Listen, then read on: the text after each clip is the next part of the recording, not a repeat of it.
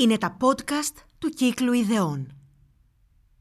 Ακούτε τη συζήτηση «Το Ουκρανικό Αυτοκέφαλο υπό το φως του πολέμου». Κυρίες και κύριοι, καλησπέρα σας. Ο Κύκλος Ιδεών, σε συνεργασία με το Κέντρο Οικουμενικών Ιεραποστολικών και Περιβαλλοντικών Μελετών Μητροπολίτης Παντελεήμων Παπαγεωργίου, πρόκειται για τον Μητροπολίτη Παντελεήμωνα, τον πρώτο της Θεσσαλονίκης, διοργανώνουν αυτήν την διαδικτυακή συζήτηση με θέμα, άκρος επίκαιρο, το Ουκρανικό Αυτοκέφαλο υπό το φως του πολέμου. Χαίρομαι μάλιστα ιδιαίτερος γιατί είναι μαζί μας ο αρχιτέκτονας, μπορώ να πω, εκ μέρους του Οικουμενικού Πατριαρχείου και με την ευλογία και την καθοδήγηση της αυτού Θεοτάτης Παναγιώτος του Οικουμενικού Πατριάρχου κυρίου Βαρθολομέου, ο αρχιτέκτονας της Ουκρανικής Αυτοκεφαλίας, ο σεβασμιώτος Μητροπολίτης Γέρων Χαλκιδόνος κύριος Εμμανουήλ, ο οποίος πολύ πριν εγκατασταθεί στην Μητρόπολη Χαλκιδόνος, που είναι η πρώτη στο συνταγμάτιο γεροντική Μητρόπολη, ήδη ως Μητροπολίτης Γαλλίας, χειριζόμενος πάντα τις διεθνείς σχέσεις του Οικουμενικού Πατριαρχείου, πήγε και ξαναπήγε άπειρες φορές στην Ουκρανία, προκειμένου να οργανώσει την Ενωτική Σύνοδο, που συνεκλήθη υπό την προεδρία του εκπροσώπου του Οικουμενικού Πατριάρχου τον Δεκέμβριο του 2018, και όλη αυτή η διαδικασία, όπως ξέρουμε, κατέληξε στην εκλογή του Μητροπολίτη Επιφανίου και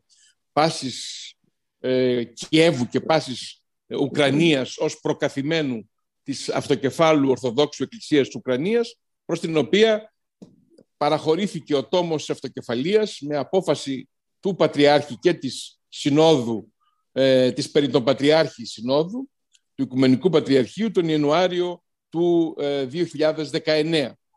Τότε αυτά φαινόντουσαν ως ένα εκκλησιαστικό ζήτημα, πίσω από το οποίο βεβαίως κρύβονται ζητήματα κανονικού και εκκλησιαστικού δικαίου, ζητήματα ποιμαντικής πολιτικής, αλλά και ζητήματα υψηλής πολιτικής, σκληρής πολιτικής, ζητήματα γεωπολιτικά, ζητήματα ιδεολογικά, ζητήματα ελέγχου της ουκρανικής ταυτότητας και της θέσης της Ουκρανίας μέσα στο διεθνές σύστημα ισχύως. Αλλά φαντάζομαι ότι τώρα, μετά τον πόλεμο, μετά την ρωσική στρατιωτική εισβολή που συνεχίζεται επί σχεδόν 2 μήνες στην Ουκρανία, μετά τα εγκλήματα πολέμου, τις βαρβαρότητες, μετά από αυτό το αναπεπταμένο πεδίο της σύγκρουσης, που δεν απλά και μόνο μία σύγκρουση της επιτιθέμενης Ρωσίας και της αμυνόμενης Ουκρανίας, αλλά είναι ένας ασύμετρος πόλεμος μεταξύ Ρωσίας και Δύσης, με τη Ρωσία να μετέχει ευθέως και την Δύση να μετέχει με πυρεξούσιο, σε ένα proxy war μέσω της Ουκρανίας. Τώρα μπορούμε να καταλάβουμε πολύ καλύτερα, σε πολύ μεγαλύτερο βάθος, τι σήμαινε η σύγκρουση για την αυτοκεφαλία, τι σήμαινε η σύγκρουση ανάμεσα στο Οικουμενικό Πατριαρχείο και το Πατριαρχείο Μόσχας, το οποίο έφτασε σε ακραία σημεία, πάβοντας την μνημόνευση του ονόματος του Οικουμενικού Πατριάρχου και διαγράφοντάς το από τα δίπτυχα. Τι σήμαινε η στάση κάθε αυτοκέφαλης εκκλησίας αυτά τα 2,5 δύσκολα χρόνια, γιατί τώρα όλα αυτά πλέον τα βλέπουμε υπό το φως ή, τολμώ να πω, υπό το σκότος του πολέμου. Θα παρακαλέσω λοιπόν τον πρωταγωνιστή της υπόθεσης αυτής, που ξέρει τα πράγματα αυθεντικά από πρώτο χέρι, τον Άγιο Χαλκιδόνος, να μας κάνει μια σύντομη εισαγωγή. Προειδοποιώ ότι πριν τελειώσει η συζήτησή μας θα αναγκαστεί να φύγει ή ταξιδεύει πίσω στην πόλη, αλλά εμείς θα συνεχίσουμε την συζήτηση. Του δίνω λοιπόν το λόγο να τοποθετήσει τα ζητήματα και ιστορικά και κανονολογικά, αλλά και στην προοπτική τους. Σεβασμιότατε, χαίρομαι πάρα πολύ που σας έχουμε μαζί μας και σας παρακαλώ να λάβετε το λόγο. Σας ευχαριστώ πολύ, κύριε Πρόεδρε, και τους συμμετέχοντες, φυσικά, τους καθηγητές, αλλά και όλους τους φίλους του Κύκλου Ιδεών, για αυτή την συνάντηση πάνω σε ένα θέμα που είναι, θα έλεγα, από τα πιο επίκαιρα,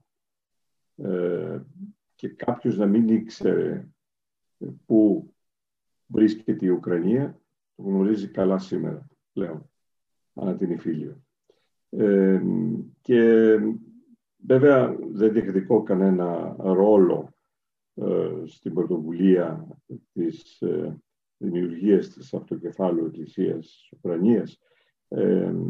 Απλώς εγώ άκουσα αυτά τα οποία ο Παναγιώτατος μου είπε όταν ανέθεσε την ευθύνη για να δούμε πώς θα μπορέσουμε μετά από όλες τις ενέργειες οι οποίες είχαν γίνει, μετά από διότι και ο πρόεδρος τότε της Ουκρανίας, ο Πέτρο Ποροσένκο, είχε υποβάλει το αίτημα για να δει το Πατριαρχείο πώς θα μπορούσε να δοθεί αυτοκέφαλο στην Εκκλησία της Ουκρανίας.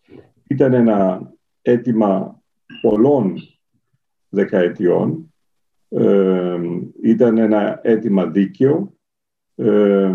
Η Βουλή επίσης της Ουκρανίας είχε ζητήσει το ίδιο.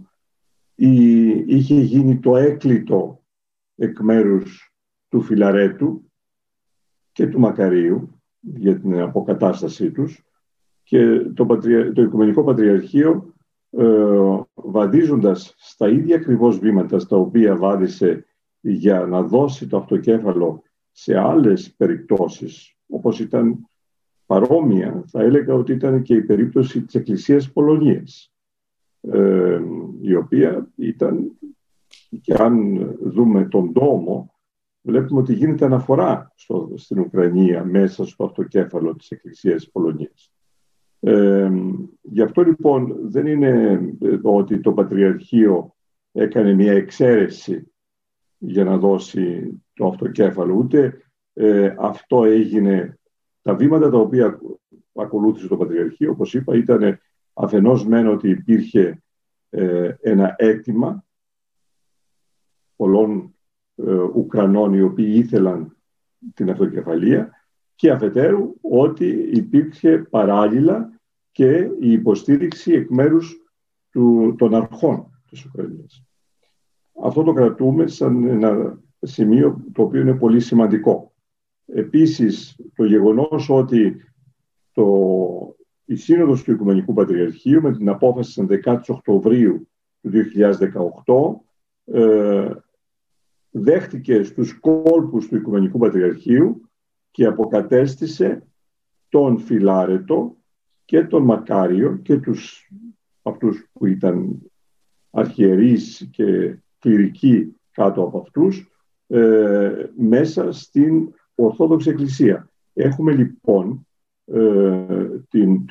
τον Οκτώβριο του 2018 ήδη αρχιερείς οι οποίοι είναι μέλη του Οικουμενικού Πατριαρχείου. Και βάσει αυτού του γεγονότος έχουμε και τις προσκλήσεις προς τους αρχιερείς τόσο λοιπόν της Εκκλησίας, τόσο του Οικουμενικού Πατριαρχείου στην Ουκρανία, όλους οι οποίοι ήταν κάτω από το Οικουμενικό Πατριαρχείο, όσο ο Παναγιώτος έστειλε προσκλήσεις και σε όλους τους αρχιερείς του Πατριαρχείου Μόσχας στην Ουκρανία για να λάβουν μέρος στην Ενωτική Σύνοδο. Δεν απέκλεισε κανένα σε καμιά περίπτωση.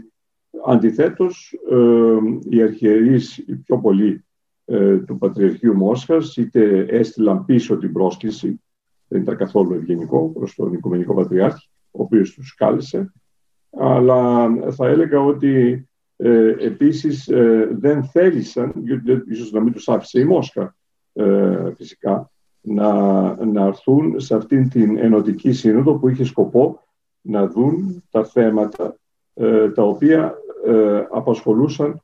Δεν ήταν εύκολο.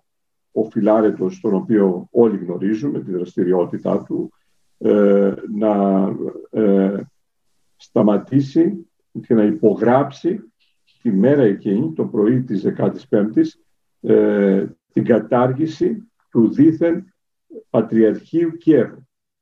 Αυτό είναι επίσης ένα βασικό σημείο, διότι είδαμε μετά ότι επανήλθε ο Φιλάρετος, λέγοντας ότι το Πατριαρχείο Κιέβου υπάρχει, ενώ είχε καταργηθεί με δική του υπογραφή και των άλλων φυσικά που ήταν περί αυτών. Έτσι λοιπόν προχωρήσαμε με σταδιακά βήματα στην Ενωτική Σύνοδο το 15 Δεκεμβρίου του 2018, που έβαλε τις βάσεις για την νέα Εκκλησία και που επίσης εξέλεξε η Ενωτική Σύνοδος τον πρώτο Μητροπολίτη Κιέβου και Πάσης Ουκρανίας, τον Επιφάνιο. Μετά, όπως είπατε κύριε Πρόεδρε, έγινε δόθηκε ο τόμος τον Ιανουάριο του 2019 από τον Οικουμενικό Πατριάρχη στο νέο Μητροπολίτη και η Εκκλησία πλέον άρχισε να λειτουργεί με σταθερά βήματα και είδαμε ότι μέσα σε αυτά τα 3 χρόνια ότι είχαμε μια προόδο, ότι τέθηκαν οι βάσεις για την Εκκλησία.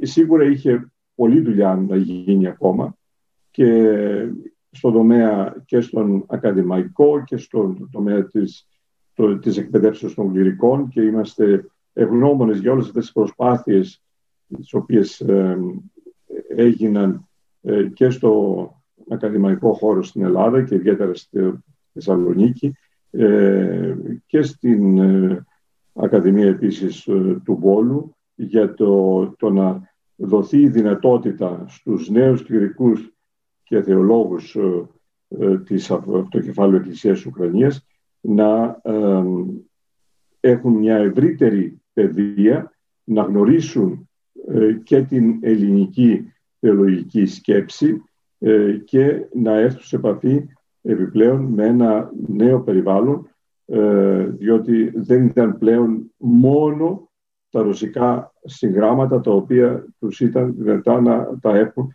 μπροστά τους. Και αυτό νομίζω είναι βασικό, το γεγονός ότι χρειάζεται, και το λέω ότι χρειάζεται διότι παρόλη την κρίση και παρόλη την καταστροφή την οποία έφερε αυτή η πολεμική σύγκρουση και η επέμβαση, ο άδικος πόλεμος, ο αήθης αυτός πόλεμος της Ρωσίας σε ένα ελεύθερο κράτος όπως είναι η Ουκρανία, που έδειξε ότι έχουμε πλέον μια πάλη μεταξύ ενός ολοκληρωτικού καθεστώτος και μιας ελεύθερης δημοκρατικής κοινωνίας.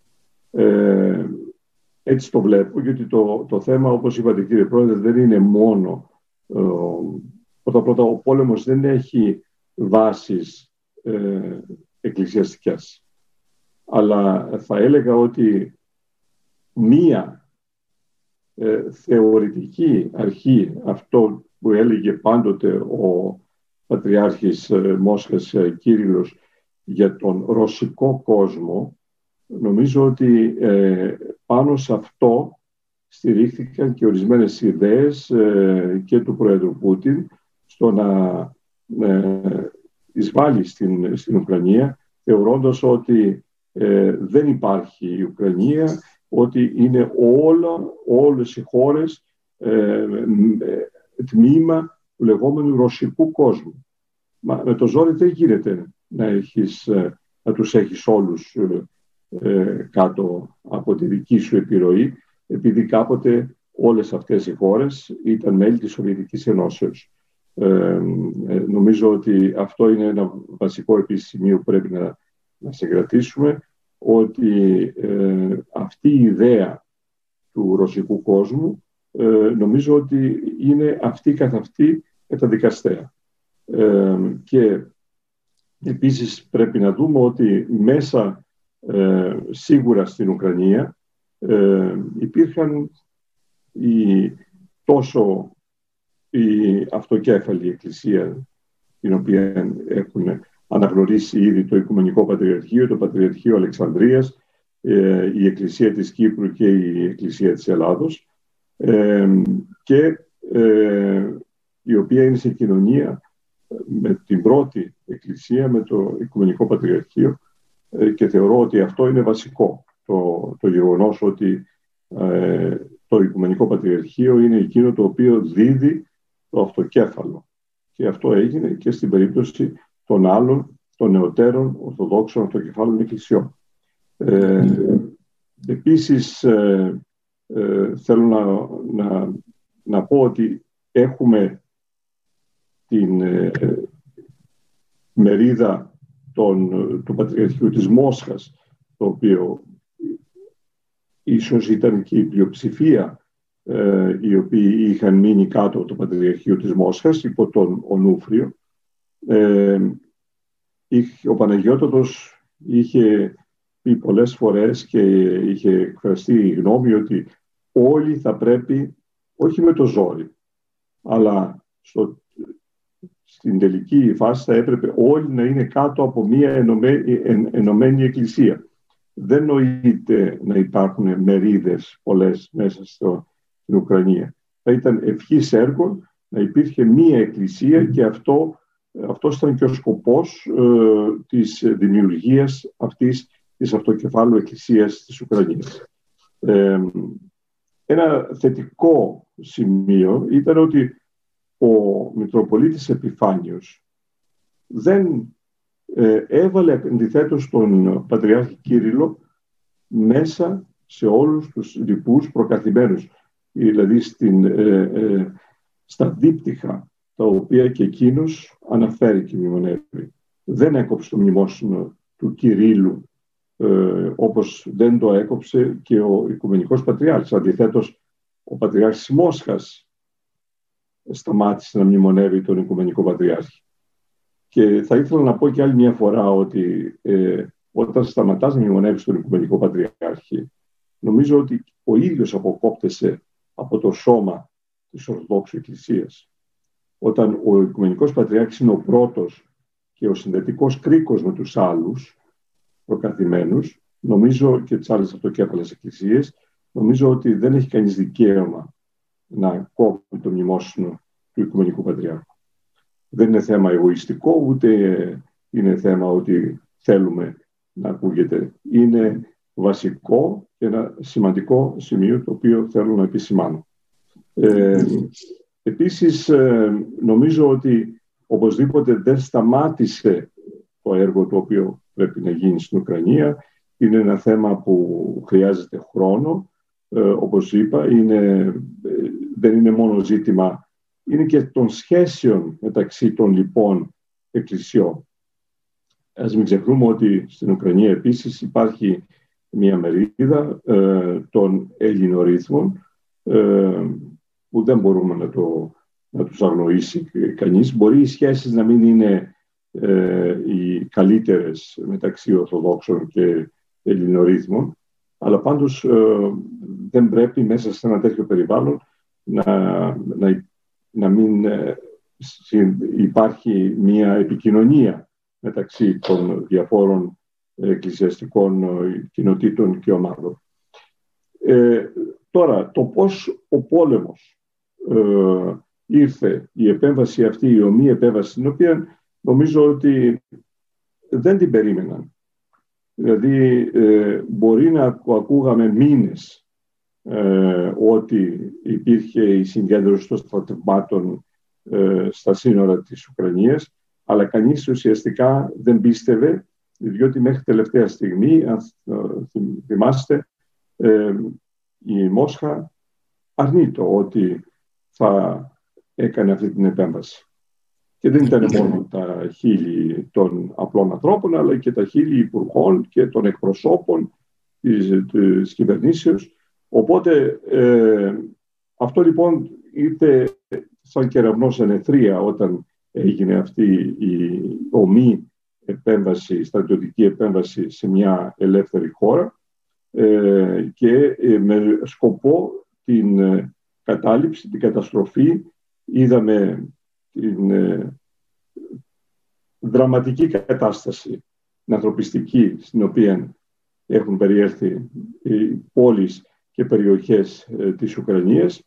Είδαμε το δράμα αυτών των ανθρώπων και είμαστε όλοι, αν σιωπούμε, συνυπεύθυνοι, εάν δεν συμβάλλουμε στο να αποκατασταθεί η τάξη και να σταματήσει ο πόλεμος, χωρίς βέβαια να θέλουμε να πούμε ότι αυτό μπορεί να γίνει με ένα μαγικό τρόπο ή πατώντας ένα κουμπί. Ο πόλεμος ξεκινάει πατώντας ένα κουμπί, αλλά δεν σταματάει με τον ίδιο τρόπο. και σίγουρα θα έχουμε ακόμα επιπτώσεις αυτής της ομής επέμβασης, της άδικης επέμβασης, του διαβολικού πολέμου, όπως τη χαρακτήρισε ο Παναγιώτατος, και σίγουρα αυτό το δράμα της Ουκρανίας έχει επιρροή σε ολόκληρο τον πλανήτη.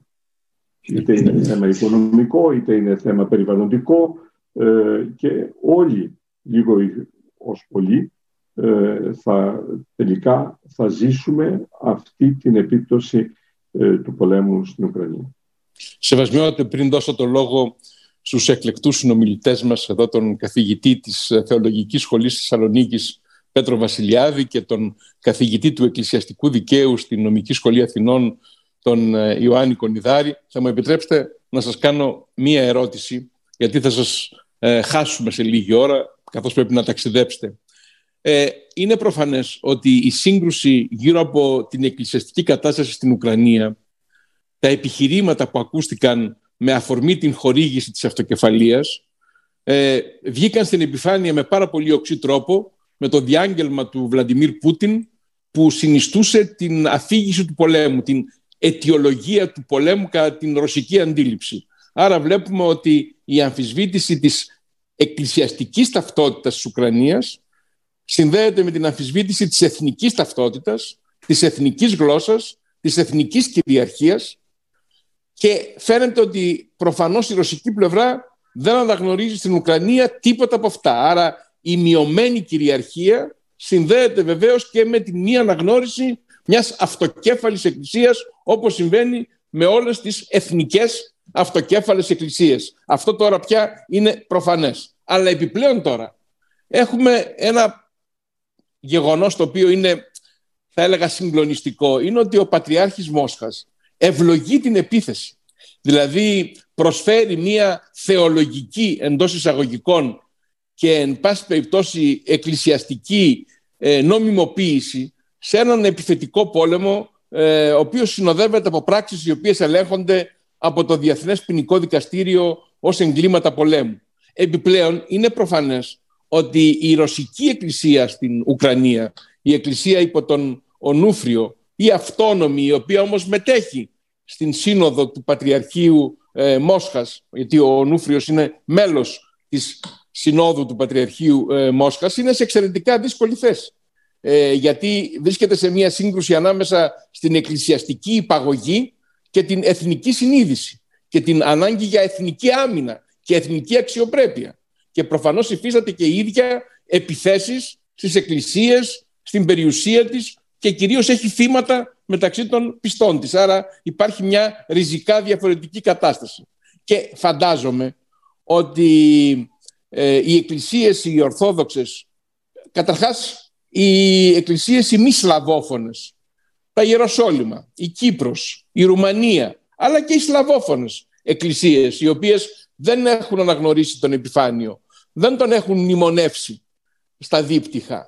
Είναι επιφυλακτικές στο όνομα μιας ορθόδοξης ενότητας, στο όνομα μιας συνδιαλλαγής μεταξύ Κωνσταντινούπολης και Μόσχας. Παρακολουθούν μια κατάσταση η οποία τους δυσκολεύει πάρα πολύ, διότι τώρα πια εδώ αποδεικνύεται ότι η αυτοκεφαλία αμφισβητήθηκε, γιατί αμφισβητείται η εθνική ταυτότητα και η εθνική κυριαρχία και η ακεραιότητα της εθνικής επικράτειας. Άρα μιλάμε για μια άλλη τάξεως ζήτημα, το οποίο βεβαίως έχει και τη διάσταση που είπατε των ελληνορύθμων καθολικών, κυρίως της Δυτικής Ουκρανίας, του Λβίβ, που και αυτοί είναι χριστιανοί, που και αυτοί είναι θύματα των βομβαρδισμών, των επιθέσεων, των βιασμών, των εγκλημάτων πολέμου. Και έχουμε και μία προοπτική ακροτηριασμού, δυστυχώς, της Ουκρανικής επικράτειας, γιατί αυτό επιδιώκει ο Πούτιν, επιδιώκει μετά την Κριμαία αυτό να γίνει και στο Ντονιέσκ και στο Λουκάνσκ, να γίνει στη Μαριούπολη, να αποκοπεί από την Αζωφική και από την Μαύρη Θάλασσα η Ουκρανία, να γίνει περίκλειστη. Άρα θα έχουμε ένα πρόβλημα αντίστοιχο με αυτό που έχουμε εδώ και χρόνια, από το 2008 στην Γεωργία, με τις οντότητες της Απχαζίας και της Οσετίας. Αυτό λοιπόν πρέπει να το συνδέσουμε και με άλλες εξελίξεις. Κατά τη γνώμη μου, μια σημαντική εξέλιξη είναι η Συρία, η οποία φαίνεται ότι επηρεάζει και τη στάση του Ισραήλ αλλά και τη στάση της Τουρκίας, και εκκλησιαστικά θα έλεγα ότι ενδεχομένως συνδέεται με τη στάση της Αντιόχειας, ενδεχομένως και με τη στάση των Ιεροσολύμων, που βεβαίως πάντα είναι εμπερίστατα, διότι η κατάσταση είναι δύσκολη στη Μέση Ανατολή, αλλά τώρα αποκαλύπτονται διεθνείς συσχετισμοί οι οποίοι μας πηγαίνουν από το ένα μέτωπο πολέμου που είναι η Συρία στο άλλο μέτωπο πολέμου που είναι η Ουκρανία, και όλα αυτά μας απασχολούν και εμάς πάρα πολύ εδώ στην Μεσόγειο και στα Βαλκάνια, διότι και τα Βαλκάνια είναι μια περιοχή η οποία τελεί υποπίεση και απειλή. Άρα φαντάζομαι ότι και το Πατριαρχείο, το Οικουμενικό Πατριαρχείο, στην διακονία του αυτήν, λόγω του πρωτείου και λόγω της μέριμνας για την ενότητα, κυρίως την δογματική αλλά και την εκκλησιολογική ενότητα της Ορθοδοξίας, τα λαμβάνει υπόψη του όλα αυτά, έτσι δεν είναι? Οπωσδήποτε, κύριε Πρόεδρε, και αυτή είναι η μέριμνα. Δηλαδή εμείς δεν πάψαμε το Οικουμενικό Πατριαρχείο δεν έπαψε να μνημονεύει, όπως είπα, και να έχει τον Πατριάρχη Μόσχας στα δίπτυχά του.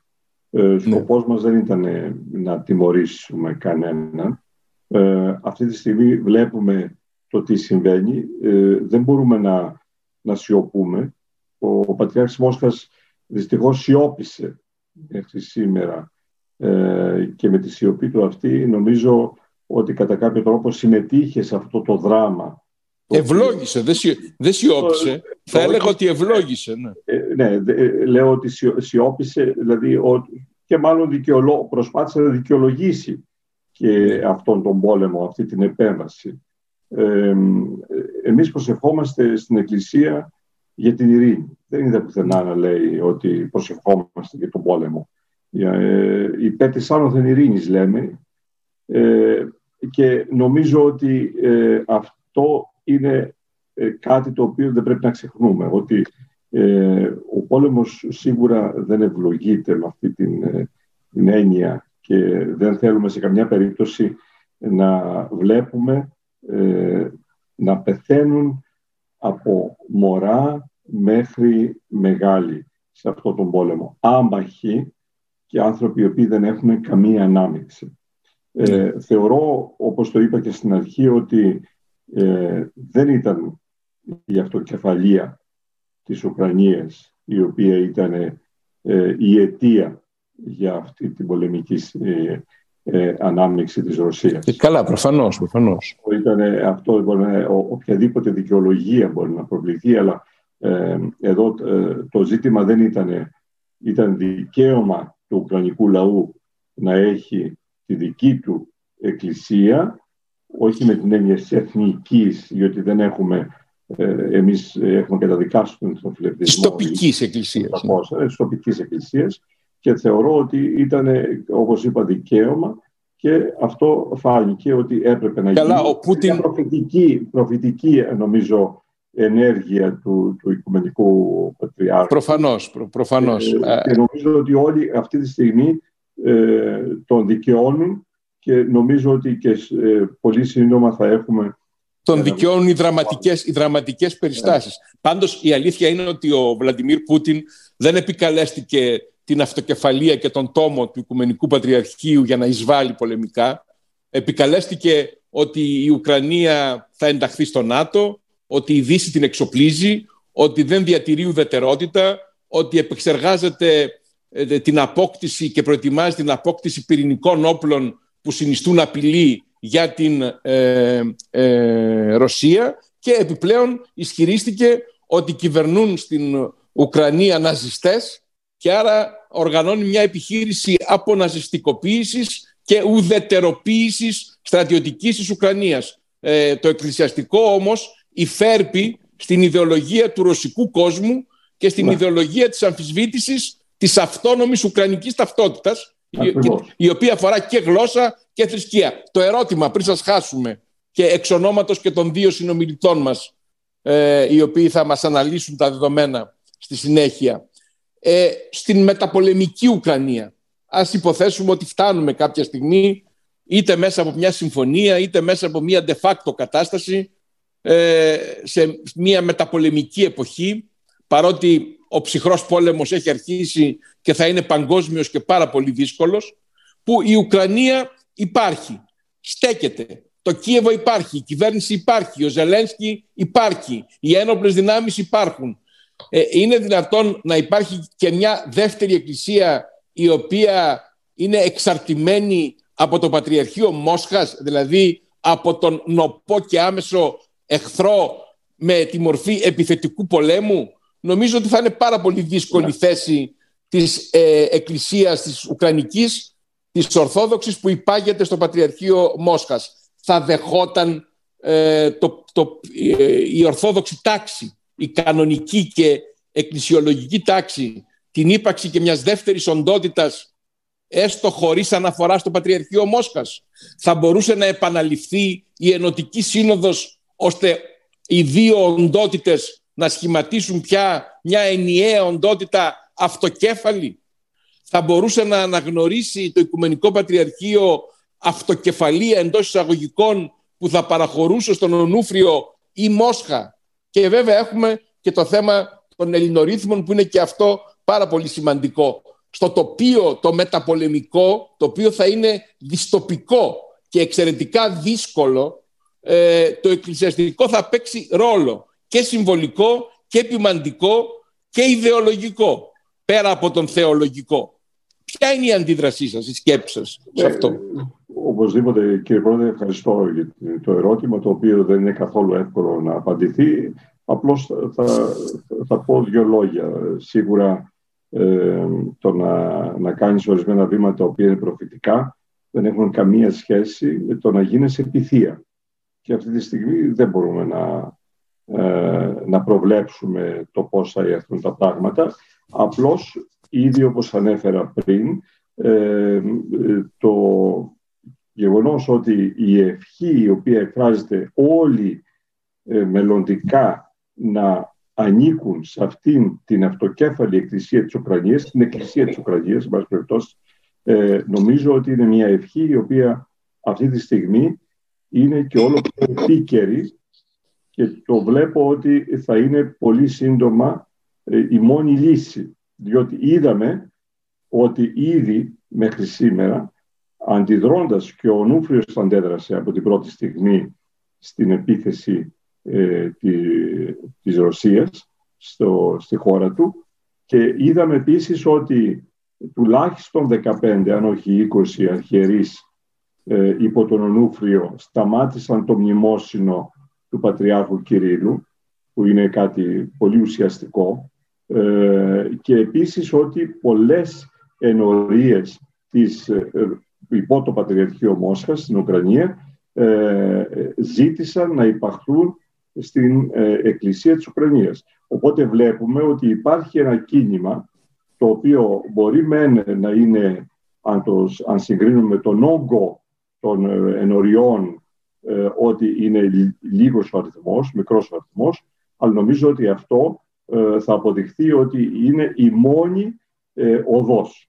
Δεν μπορούμε να έχουμε, δηλαδή το κανονικό δίκαιο, νομίζω, και ο καθηγητής, ο κ. Κονιδάρης, μπορεί να μας τα πει καλύτερα, ότι δεν νοείται να έχουμε μέσα στο ίδιο κράτος δύο αυτοκέφαλες εκκλησίες. Υπάρχει μία εκκλησία η οποία εκφράζει, δεν έχει άλλωστε το Πατριαρχείο, γι' αυτό τον λόγο προέβησε αυτή την κίνηση, για να συμβάλλει στη λύση του θέματος που είχαμε στην Ουκρανία. Είχαμε το σχίσμα επί δεκαετίες, δεν έπρεπε κάποια στιγμή να σταματήσει αυτό? Δηλαδή δεν έπραξε κάτι αιρετικό το Οικουμενικό Πατριαρχείο, ήταν μέσα στα δικαιώματα τα οποία έχει. Είναι δικαίωμα του Οικουμενικού Πατριάρχου να απονέμει το αυτοκέφαλο, και αυτό το τήρησε και από τη στιγμή την οποία έδωσε το αυτοκέφαλο στο Πατριαρχείο της Μόσχας, αλλά και στις νεότερες εκκλησίες. Ναι. Είδαμε αυτό, δεν είναι η πρώτη φορά λοιπόν, δεν είναι ένας νεοτερισμός. Όχι, και μόνο το Πατριαρχείο χορηγεί την αυτοκεφαλία, όπως φάνηκε στην Τσεχία, που εμφάνισε κάποια στιγμή και ρωσικό εκρωσίας αυτοκέφαλο, το οποίο δεν ισχύει.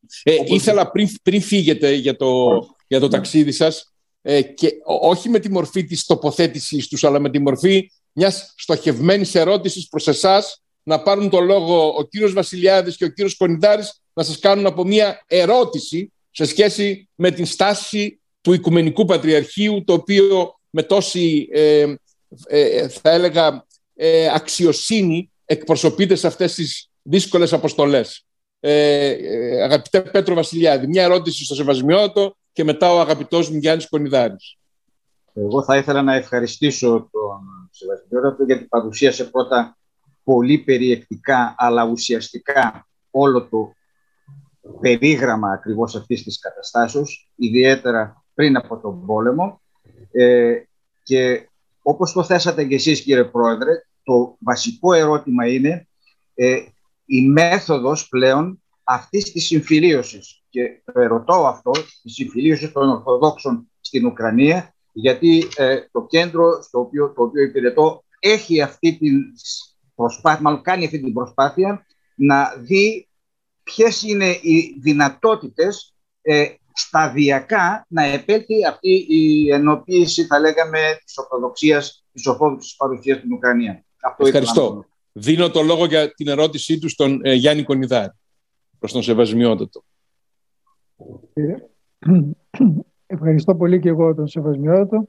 Άλλωστε είναι ο πλέον καλός γνώστης των τελευταίων εξελίξεων, διότι, όπως ελέγχθη ήδη, ήταν και επικεφαλής αυτής της ενωτικής συνόδου, και ήθελα να τον ρωτήσω έως ότου δούμε τι θα απογίνει στην Ουκρανία, επειδή η Ρωσία συνεχίζει την επεκτατική της πολιτική, την οποία εκδηλώνει ήδη με την εισπήρησή της του Πατριαρχείου Αλεξανδρίας και ίσως εκδηλώσει και στις άλλες εκείνες εκκλησίες που ήδη ανεγνώρισαν την αυτοκεφαλία της Ουκρανίας, όπως είναι η Ελλάδα και η Κύπρος, γιατί βλέπω και μια ξαφνική συζήτηση περί διαδοχής του Αρχιεπισκόπου Κύπρου, εάν το Οικουμενικό Πατριαρχείο θα ήταν πρόθυμο ή έτοιμο να αντιμετωπίσει τυχόν ερωτήματα και ζητήματα τα οποία θα τεθούν υπόψη του από τις εκκλησίες που βάλλονται. Σεβασμιότητα, νομίζω ότι είναι δύο εξαιρετικά σημεία. Καταρχάς, η συμφιλίωση είναι η συμφιλίωση των θυμάτων, γιατί όλοι οι Ορθόδοξοι της Ουκρανίας είναι θύματα. Επαναφέρω την ερώτηση του Πέτρου Βασιλειάδη. Αυτό που είπε ο Γιάννης Κονιδάρης, δυστυχώς από ό,τι έχω δει, ισχύει μέχρι και στο έδαφος της κανονικής δικαιοδοσίας του Οικουμενικού Πατριαρχείου στην Τουρκία. Δηλαδή, εγκαθίστανται ρωσικές ενορίες επί του εδάφους του Οικουμενικού Πατριαρχείου, με τη στενή έννοια του όρου, της Αρχιεπισκοπής Κωνσταντινουπόλεως δηλαδή. Ευχαριστώ πολύ τους κύριους καθηγητές και τους δύο. Πρώτα-πρώτα η συμφιλίωση. Σίγουρα μέσα όταν βλέπουμε ολόκληρο τον Ουκρανικό λαό να είναι θύμα αυτής της θηριωδίας του πολέμου, δεν νομίζω ότι γίνεται, δηλαδή υπάρχει λογικός άνθρωπος στην Ουκρανία που θα πει ότι είχε δίκιο ο Πούτιν να επέμβει με αυτόν τον τρόπο στην Ουκρανία για να καταστρέψει τη χώρα, για να καταστρέψει την άμυνα, για να καταστρέψει το στρατό, αλλά τελικά για να καταστρέψει μια ολόκληρη χώρα δημοκρατική. Οπότε νομίζω ότι η συμφιλίωση, αυτό θα είναι κάτι πολύ φυσικό το οποίο θα γίνει. Δηλαδή θα δούμε ότι και αυτοί οι οποίοι υποστήριζαν το Πατριαρχείο Μόσχας, ότι θα δουν ποιο είναι το συμφέρον. Διότι αυτή τη στιγμή, εάν υπάρχει ένας χαμένος, αυτός είναι ο Πατριάρχης Μόσχας στην υπόθεση αυτή, ο οποίος έχασε έδαφος, και νομίζω ότι είδαμε ότι δεν είναι δυνατόν να συνεχίζεται αυτή η θηριωδία και να φαίνεται κάποιος ότι επευλογεί αυτό το πόλεμο. Οπότε νομίζω ότι για το θέμα της συμφιλίωσης χρειάζεται σίγουρα η αυριανή μέρα μετά τον πόλεμο δεν θα είναι καθόλου εύκολη.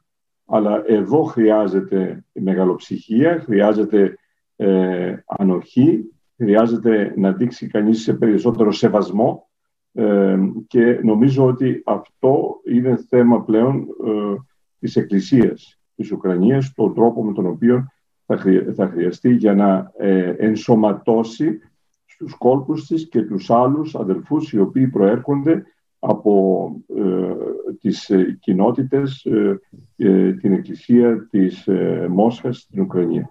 Αυτό είναι ένα θέμα όμως που θα πάρει χρόνο και δεν είναι ότι θα γίνει, όπως είπα, αυτόματα. Χρειάζεται μια μεγάλη προσπάθεια και εμείς μπορούμε αντιθέτως να βοηθήσουμε και γιατί χρειάζεται και στο θέμα το εκκλησιαστικό αλλά και στο θέμα το πώς διδάσκεται η ιστορία στη χώρα αυτή. Δηλαδή και το θέμα των βιβλίων είναι κάτι το οποίο θα χρειαστεί να το δούνε οι υπεύθυνοι στην Ουκρανία για να συμβάλλουν όλοι και με την παιδεία σε αυτή τη μεταβατική περίοδο στην επόμενη φάση, γιατί σίγουρα η Ουκρανία θέλουμε να πιστεύουμε ότι θα συνεχίσει και έχει μέλλον.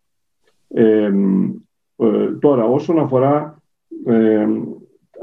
την εισπίδηση στις λοιπές εκκλησίες, στο Πατριαρχείο Αλεξανδρίας που το είδαμε, και επίσης τις απειλές για εισπίδηση ενδεχομένως και σε άλλα κανονικά εδάφη των Ορθοδόξων Αυτοκεφάλων Εκκλησιών και στο Οικουμενικό Πατριαρχείο.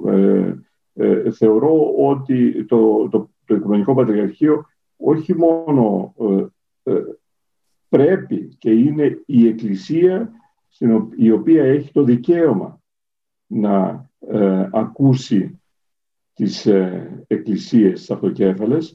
Γι' αυτό και ο Πατριάρχης Αλεξανδρίας απευθύνθηκε στον Οικουμενικό Πατριάρχη για το θέμα της εισπηδήσεως στο Πατριαρχείο Αλεξανδρίας. Εκείνος έχει το δικαίωμα να συγκαλέσει τους προκατημένους, όπως ξέρουμε, και των Πρεσβυγενών Πατριαρχείων, που είναι ένας θεσμός πανάρχαιος, ήταν η Πενταρχία. Νομίζω ότι είναι σε θέση να το κάνει το Οικουμενικό Πατριαρχείο και ο Παναγιώτατος νομίζω ότι όταν θα χρειαστεί και με τον τρόπο με τον οποίο πρέπει θα γίνει για να συμβάλλει και από την πλευρά του Οικουμενικού Πατριαρχείου στην επίλυση όλων αυτών των θεμάτων.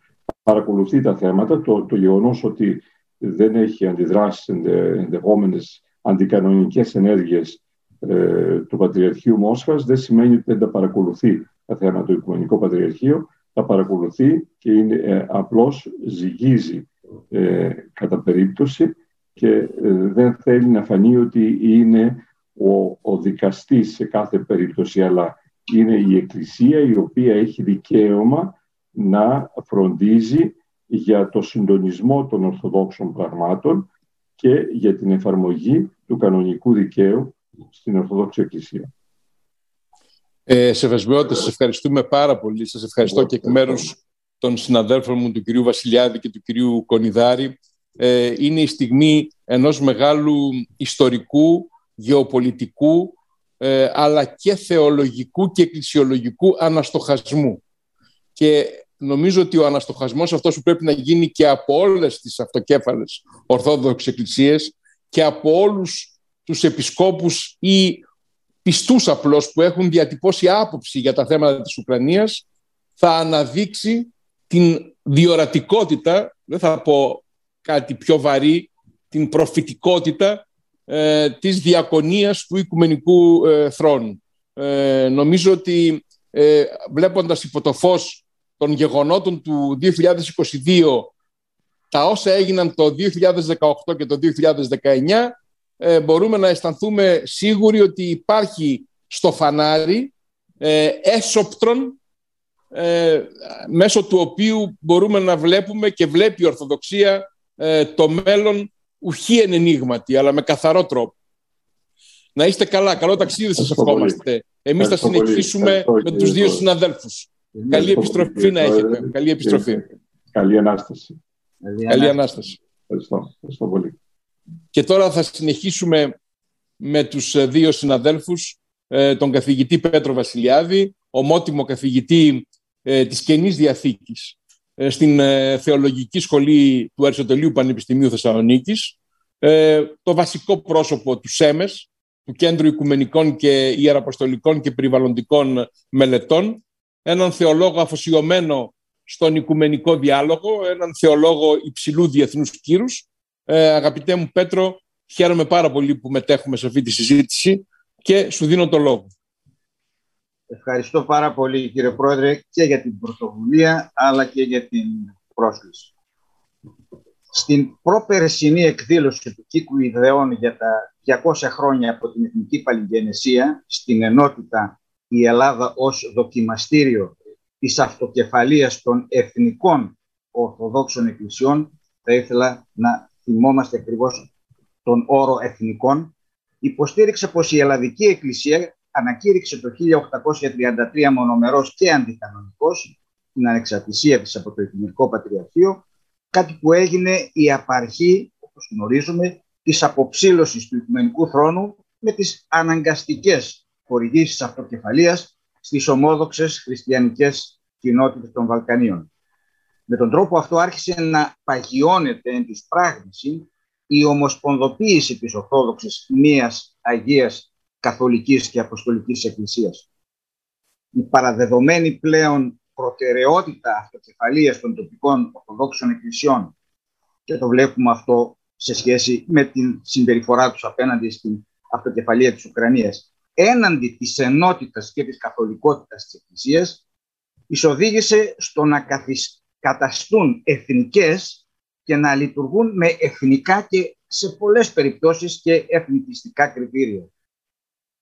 Το ζητούμενο τώρα τον 21ο αιώνα για την Ορθόδοξη Εκκλησία, με βάση, αν θέλετε, και τα ιδεώδη της νεωτερικότητας του σύγχρονου κόσμου, δεν είναι η αυτοκεφαλία καθεαυτή, αλλά η συνολική συνοδικότητα, χωρίς φυσικά απεμβόληση του πρωτείου ως την μοναδική έκφραση της ενότητας της Εκκλησίας.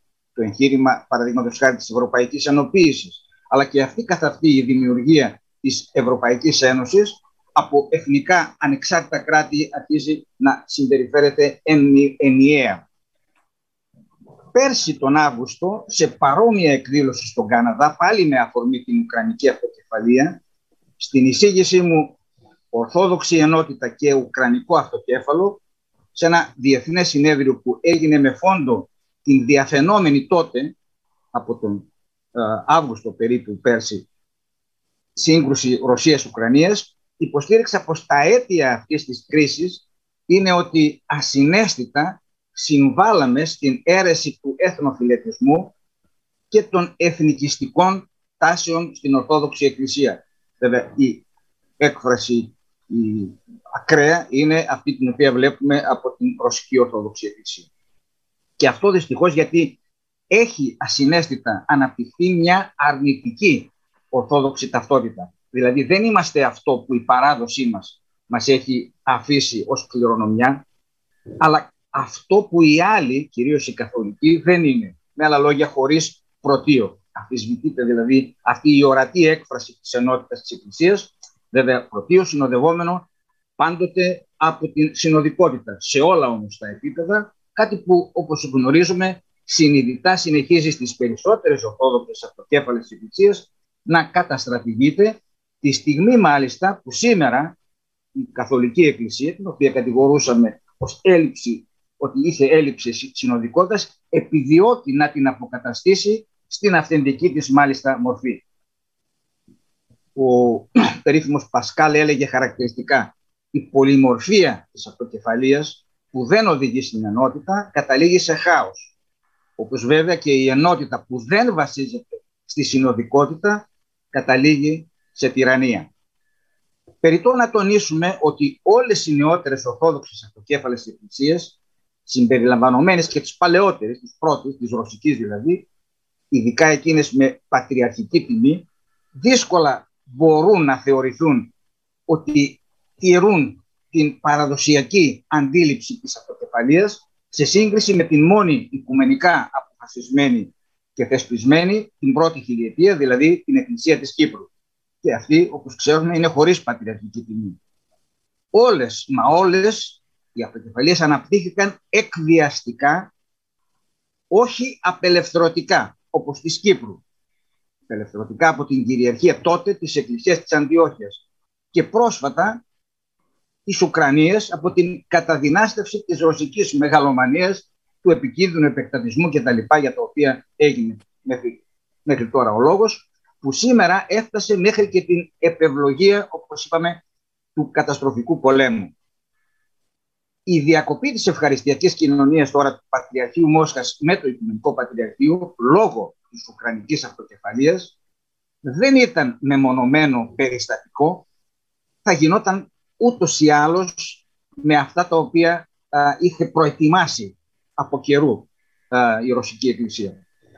Προηγουμένως η απουσία της από την Αγία και Μεγάλη Σύνοδο του 2016 και το βέτο της στην ολοκλήρωση του προσυμφώνου εγγράφου για την αυτοκεφαλία σε ιδεολογικό και γεωπολιτικό επίπεδο εξηγείται ως προσπάθεια πρόληψης της απώλειας της Ουκρανίας, κάτι που θα αποδυνάμωνε την νεοφανή αυτή θεωρία περί του ρωσικού λαού, του κρεσικού κόσμου, του Ρούσκι Μιρ. Ένα μείγμα δηλαδή απολυταρχικής διακυβέρνησης με στοιχεία θρησκευτικού και κοσμικού υπεριαλισμού. Το εθνικιστικό αυτό αφήγημα του Πατριαρχείου Μόσχας έρχεται σε πλήρη αντίθεση, και θέλω να το τονίσω αυτό, με το συμφιλιωτικό πνεύμα και το αντιεθνικιστικό περιεχόμενο του ιεραποστολικού κειμένου της Αγίας και Μεγάλης Συνόδου με τίτλο «Η Αποστολή της Ορθόδοξης Εκκλησίας στο σύγχρονο κόσμο».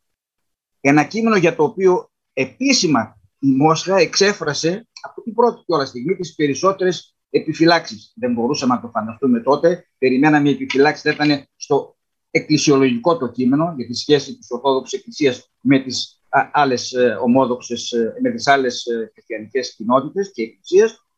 Όμως φαίνεται ότι αυτό ήταν κάτι το οποίο ήταν σχεδιασμένο και σχετιζόταν με αυτό το σχεδιασμό που είχε εδώ και πολύ καιρό αρχίσει η Εκκλησία της Μόσχας.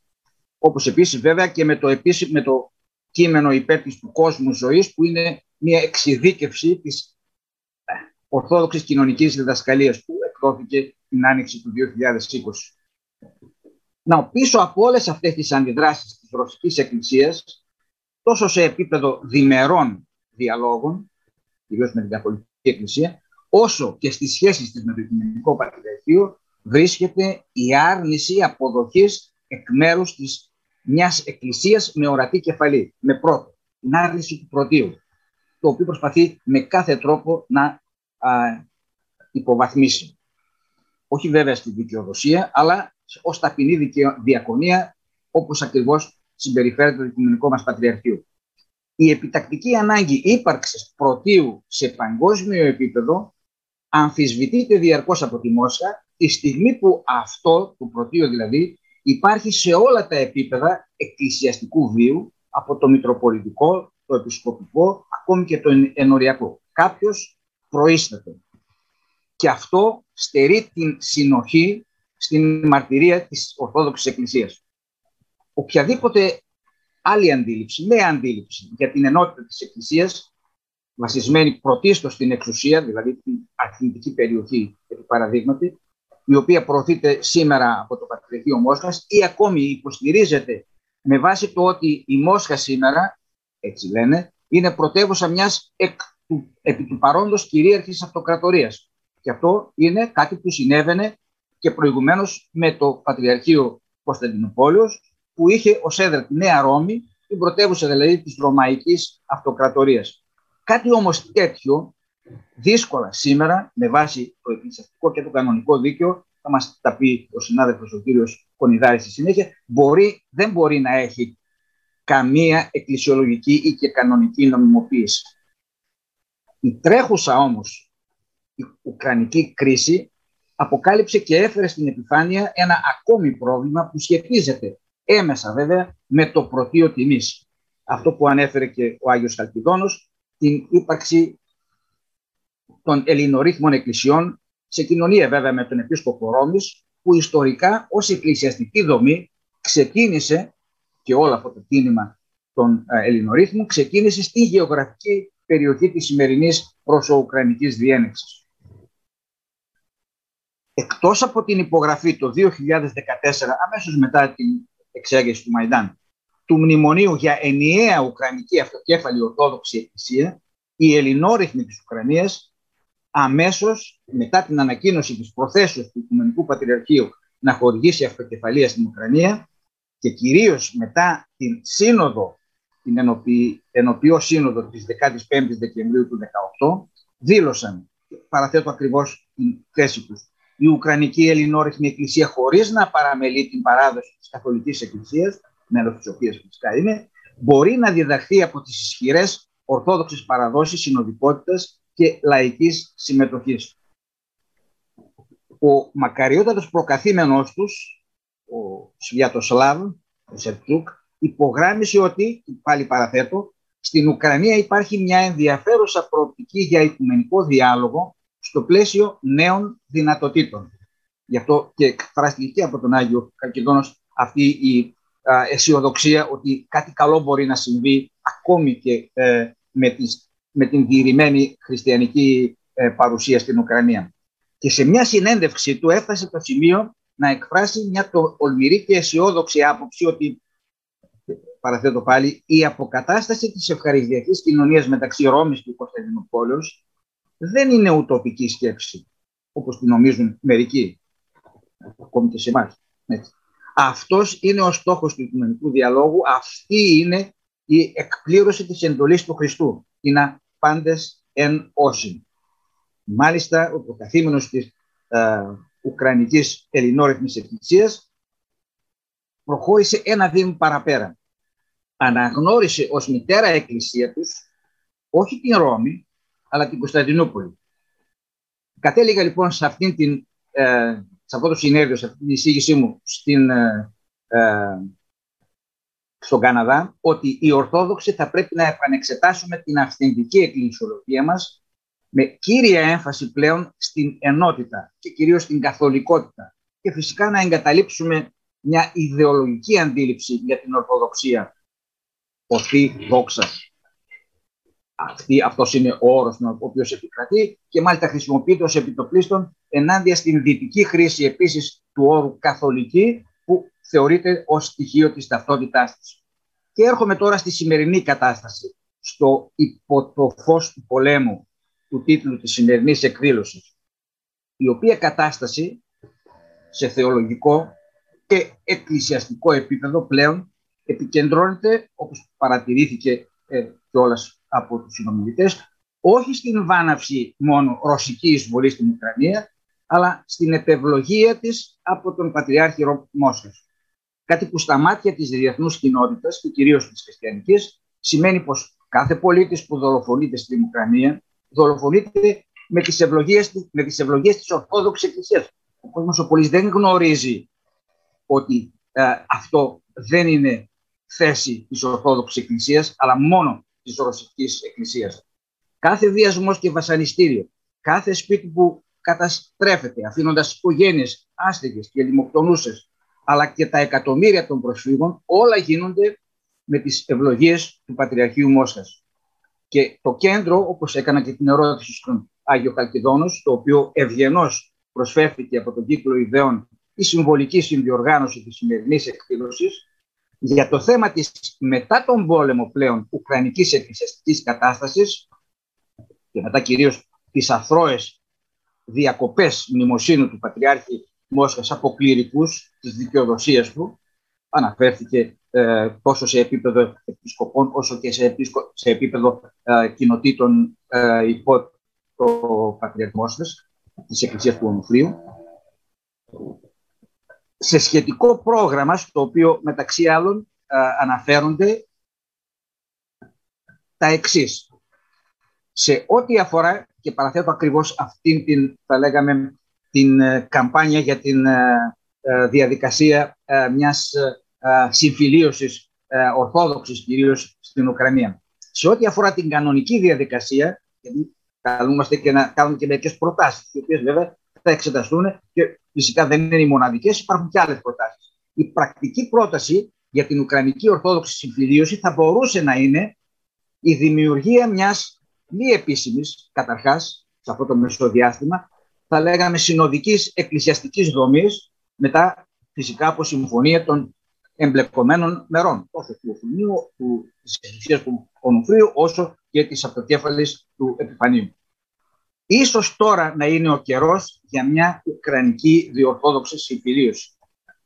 Αυτό βέβαια μπορεί να επιτευχθεί ακολουθώντας το μοντέλο της συμφωνίας του 1928 μεταξύ Πατριαρχείου και της Αυτοκέφαλης Εκκλησίας της Ελλάδος, που επέτρεπε την προσωρινή παραχώρηση διοίκηση και μέρημα εκ μέρους του Οικουμενικού Πατριαρχείου των Μητροπόλων των λεγόμενων νέων χωρών στην Αυτοκέφαλη Εκκλησία της Ελλάδος. Κάτι τέτοιο μπορεί να συμβεί σε ένα μεσοδιάστημα, οπότε αυτό το όργανο μιας, ας το πούμε, ιονή διαρκούς Ιεράς Συνόδου με τη συμμετοχή 6 επισκοπών από τη μία εκκλησία και 6 από την άλλη. Αποτελεί ελπίδα και ευχή του Κέντρου Οικουμενικών Ιεραποστολικών και Περιβαλλοντικών Μελετών όλα αυτά να εφαρμοστούν με τρόπο αυθεντικής συνοδικότητας, δηλαδή σε όλα τα επίπεδα της εκκλησιαστικής μας ζωής, μέχρι το σημείο της πλήρους συμφιλίωσης που θα οδηγήσει τελικά στην ανάδειξη μιας πραγματικά ενωμένης ορθόδοξης ουκρανικής εκκλησίας αυτοκέφαλης, αλλά ενιαίας. Αυτά ήθελα σε πρώτη φάση να θέσω υπόψη και των ακροατών και του και των συμμετέχων σε αυτό το πάνελ. Ευχαριστώ θερμότατα, αγαπητέ Πέτρο Βασιλειάδη.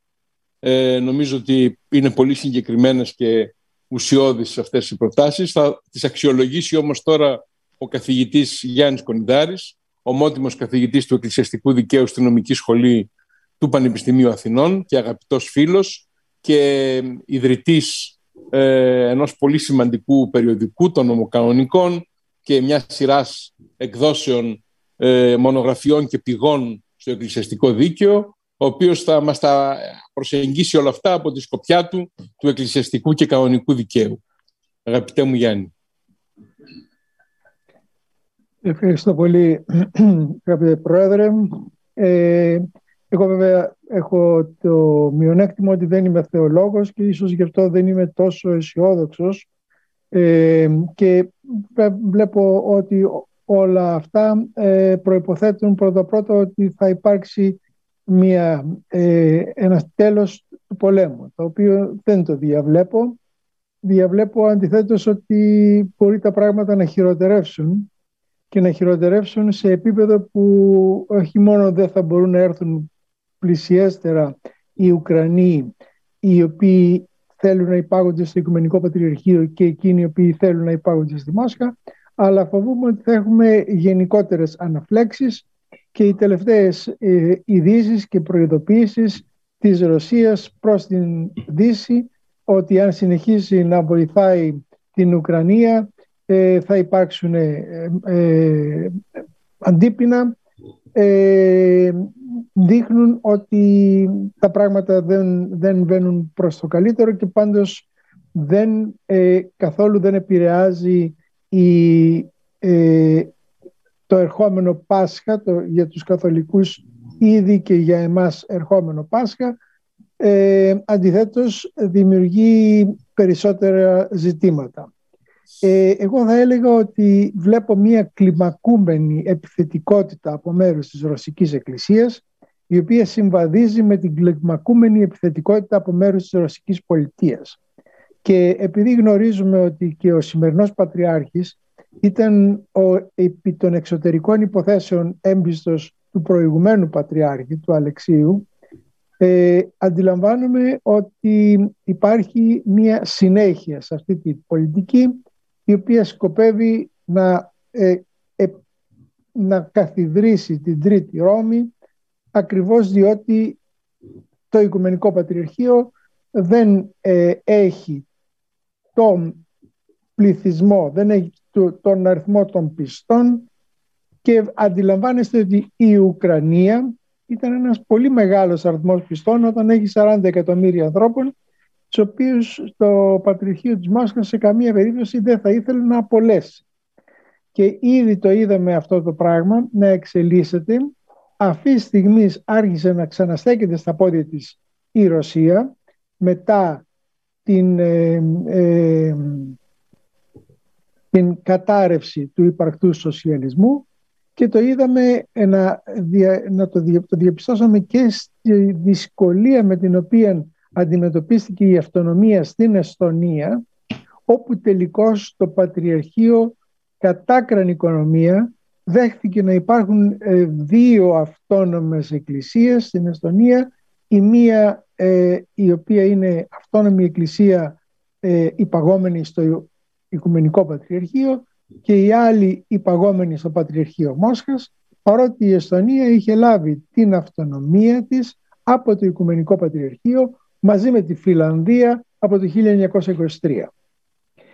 Άρα βλέπουμε ότι εκεί άρχισε η κλιμάκωση, και αυτό συνεχίστηκε όταν η Εκκλησία της Ρωσίας, παρά το ότι είχαν μεσολαβήσει τόσες δεκαετίες συζητήσεων ενώπιση της Μεγάλης και Αγίας Συνόδου, την τελευταία στιγμή απέσυρε από τα θέματα το θέμα της αποδόσεως της αυτοκεφαλίας, των όρων και των προϋποθέσεων, διότι εδώ κινούμεθα επί μιας πρακτικής, μιας εθιμικής αν θέλετε βάσεως, και επρόκειτο όλα αυτά να λάβουν μορφή ενός γραπτού κειμένου, μιας αποφάσεως. Όχι μόνο δεν απέσυρε το θέμα από την Σύνοδο, άφησε μόνο το θέμα της αυτονομίας, το οποίο ήταν πολύ πιο εύκολο, αλλά τελικώς δεν προσήλθε, και όχι μόνο δεν προσήλθε στην Σύνοδο της Κρήτης, αλλά παρέσυρε και μια σειρά άλλων εκκλησιών δορυφόρων προς τη Μόσχα, και ο σκοπός της ήταν να μειώσει το Οικουμενικό Πατριαρχείο. Και τώρα βλέπουμε λοιπόν ότι αμφισβητεί ευθέως το Οικουμενικό Πατριαρχείο με το θέμα που έθεσα ήδη και στον Άγιο Χαλκιδόνος, και όπου βλέπει κανείς την διστακτικότητα πλέον και την αναγκαία σύνεση που πρέπει να λάβει κανείς για να κάνει κινήσεις από πλευράς Οικουμενικού Πατριαρχείου, όταν τα άλλα πρεσβυγενή πατριαρχεία δεν είναι βέβαιο ότι θα δεχθούν να μετάσχουν σε μία σύνοδο την οποία θα συγκαλέσει ο Οικουμενικός Πατριάρχης, πλην του Πατριαρχείου Αλεξανδρίας, το οποίο άλλωστε έχει προσφύγει. Θυμίσω μια παλιά ιστορία, μια εισπίδηση του Πατριαρχείου Ιεροσολύμων στην περιοχή της δικαιοδοσίας του Οικουμενικού Πατριαρχείου, όχι του Κατάρ, της Αυστραλίας, το 1993. Τότε αμέσως συνεκλήθη η Μίζων και η Παρτελής, η οποία έφτασε μέχρι του σημείου της καθαίρεσης των επισκόπων, της καθαίρεσης των Μητροπολιτών, αλλά και του ίδιου του Πατριάρχη, παρολίγον να καθαρεθεί και ο Πατριάρχης, ο οποίος μετά αναγκάστηκε να αναδιπλωθεί, να αποσύρει τις ενορίες και. Τώρα δεν είμαστε καθυρέθησαν οι Καπιτολιάδος και Ελίδης και ζήτησαν πρινιδών συγγνώμη από τη Σύνοδο για να αποκατασταθούν. Συγγνώμη και τα λοιπά. Σήμερα Βόστρον και εκπρόσωπος στην Κύπρο. Λοιπόν, θέλω να πω ότι επειδή αυτά τα έχουμε ζήσει, βλέπουμε ότι έχουν αλλάξει τα πράγματα, και βλέπουμε και το Πατριαρχείο Ιεροσολύμων, και μάλιστα την είχα ονομάσει Ιωνή Ληστρική Σύνοδο, ότι συνεκάλεσε το Πατριαρχείο Ιεροσολύμων τέταρτο κατά τάξιν στα Ορθόδοξα Πρεσβυγενή Πατριαρχία αυτή τη σύνοδο στο Αμάν, προκειμένου να μεσολαβήσει, υποτίθεται, μεταξύ Μόσχας και Κωνσταντινουπόλεως, η οποία δεν είχε δικαίωμα καν να συγκαλέσει, διότι αυτό το ίδιο μετά αμφισβητούσε το πρωτείο του Οικουμενικού Πατριάρχου. Άρα λοιπόν έχουμε μια πολύ εξαιρετικά λεπτή κατάσταση, δυσχερέστατη κατάσταση. Συμφωνώ με τον πρόεδρο ότι πρώτα πρέπει να δούμε τι έδαφος θα παραμείνει στην Ουκρανία μετά τον πόλεμο, διότι είναι προφανές ότι την περιοχή του Ντονμπάς έχει αποφασίσει να την πάρει ο Πούτιν και δεν ξέρω πού θα βρίσκονται οι ρωσόφωνοι και αυτοί οι οποίοι θέλουν να είναι με τη Μόσχα, διότι σίγουρα υπάρχει μια ομάδα Ουκρανών η οποία θέλει να είναι με τη Μόσχα. Και βεβαίως το Πατριαρχείο έχει κάνει ό,τι είναι δυνατόν για να δώσει σε αυτόν τον λαό, όπως το εζήτησε στην εκκλησία του, δια της κυβερνήσεως και δια της εκκλησίας, αλλά παράλληλα δέχεται και την ύπαρξη ενός Μητροπολίτου ο οποίος εξαρτάται από την Μόσχα, τουλάχιστον προς το παρόν, και όλα αυτά δεν ξέρουμε πού θα βρίσκονται την επόμενη μέρα, όταν θα υπάρξει η επόμενη μέρα, η οποία δεν έχει φανεί στον ορίζοντα.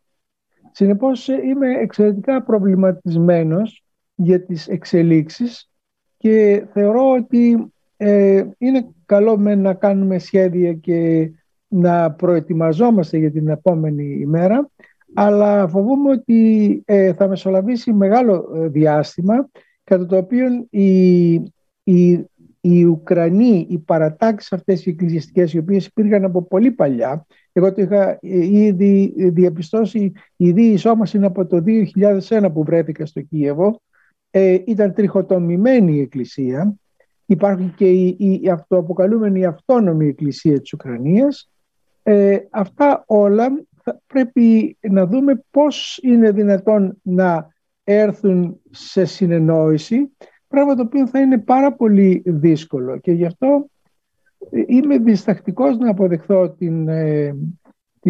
τη σκέψη του φίλου και συναδέλφου και εκλεκτού συναδέλφου του Πέτρου Βασιλειάδη, για να έχουμε ένα ιονί ελληνικό μοντέλο στην Ουκρανία. Διότι εδώ οι συνθήκες που το διαμόρφωσαν ήταν κυρίως ιστορικές. Και εδώ έχουμε ακόμα μέρη τα οποία δεν υπάγονται στην Εκκλησία της Ελλάδος, παρότι είναι ελληνική επικράτεια, όπως είναι η Κρήτη και τα Δωδεκάνησα, ακριβώς διότι στο πνεύμα του Πατριαρχείου ήταν ότι το Πατριαρχείο, και δεν έχουμε και πρώτον στην Εκκλησία της Ελλάδος, δεν το ξεχνάμε αυτό, είναι μια μοναδική περίπτωση, γιατί στο πνεύμα του Πατριαρχείου είναι ότι ο Πατριάρχης του Γένους εξακολουθεί να είναι Οικουμενικός Πατριάρχης. Υπήρξε και μια κύρωση στην πραγματικότητα, μια ιστορική κύρωση, εξαιτίας της αυτογνωμόνου ανακηρύξεως του αυτοκεφάλου το 1833. Αυτό δεν έκλεισε ποτέ ως πληγή και γι' αυτό έχουμε τα πολλαπλά εκκλησιαστικά καθεστώτα στην ελληνική επικράτεια. Αν με επιτρέψετε στο σημείο αυτό να κάνω μια σύνοψη, γιατί υπάρχουν πολλές συγκλήσεις, υπάρχουν βεβαίως και αποχρώσεις και διαφοροποιήσεις. Η αλήθεια είναι, θα συμφωνήσω κι εγώ, ότι δεν πρόκειται να τελειώσει εύκολα ο πόλεμος.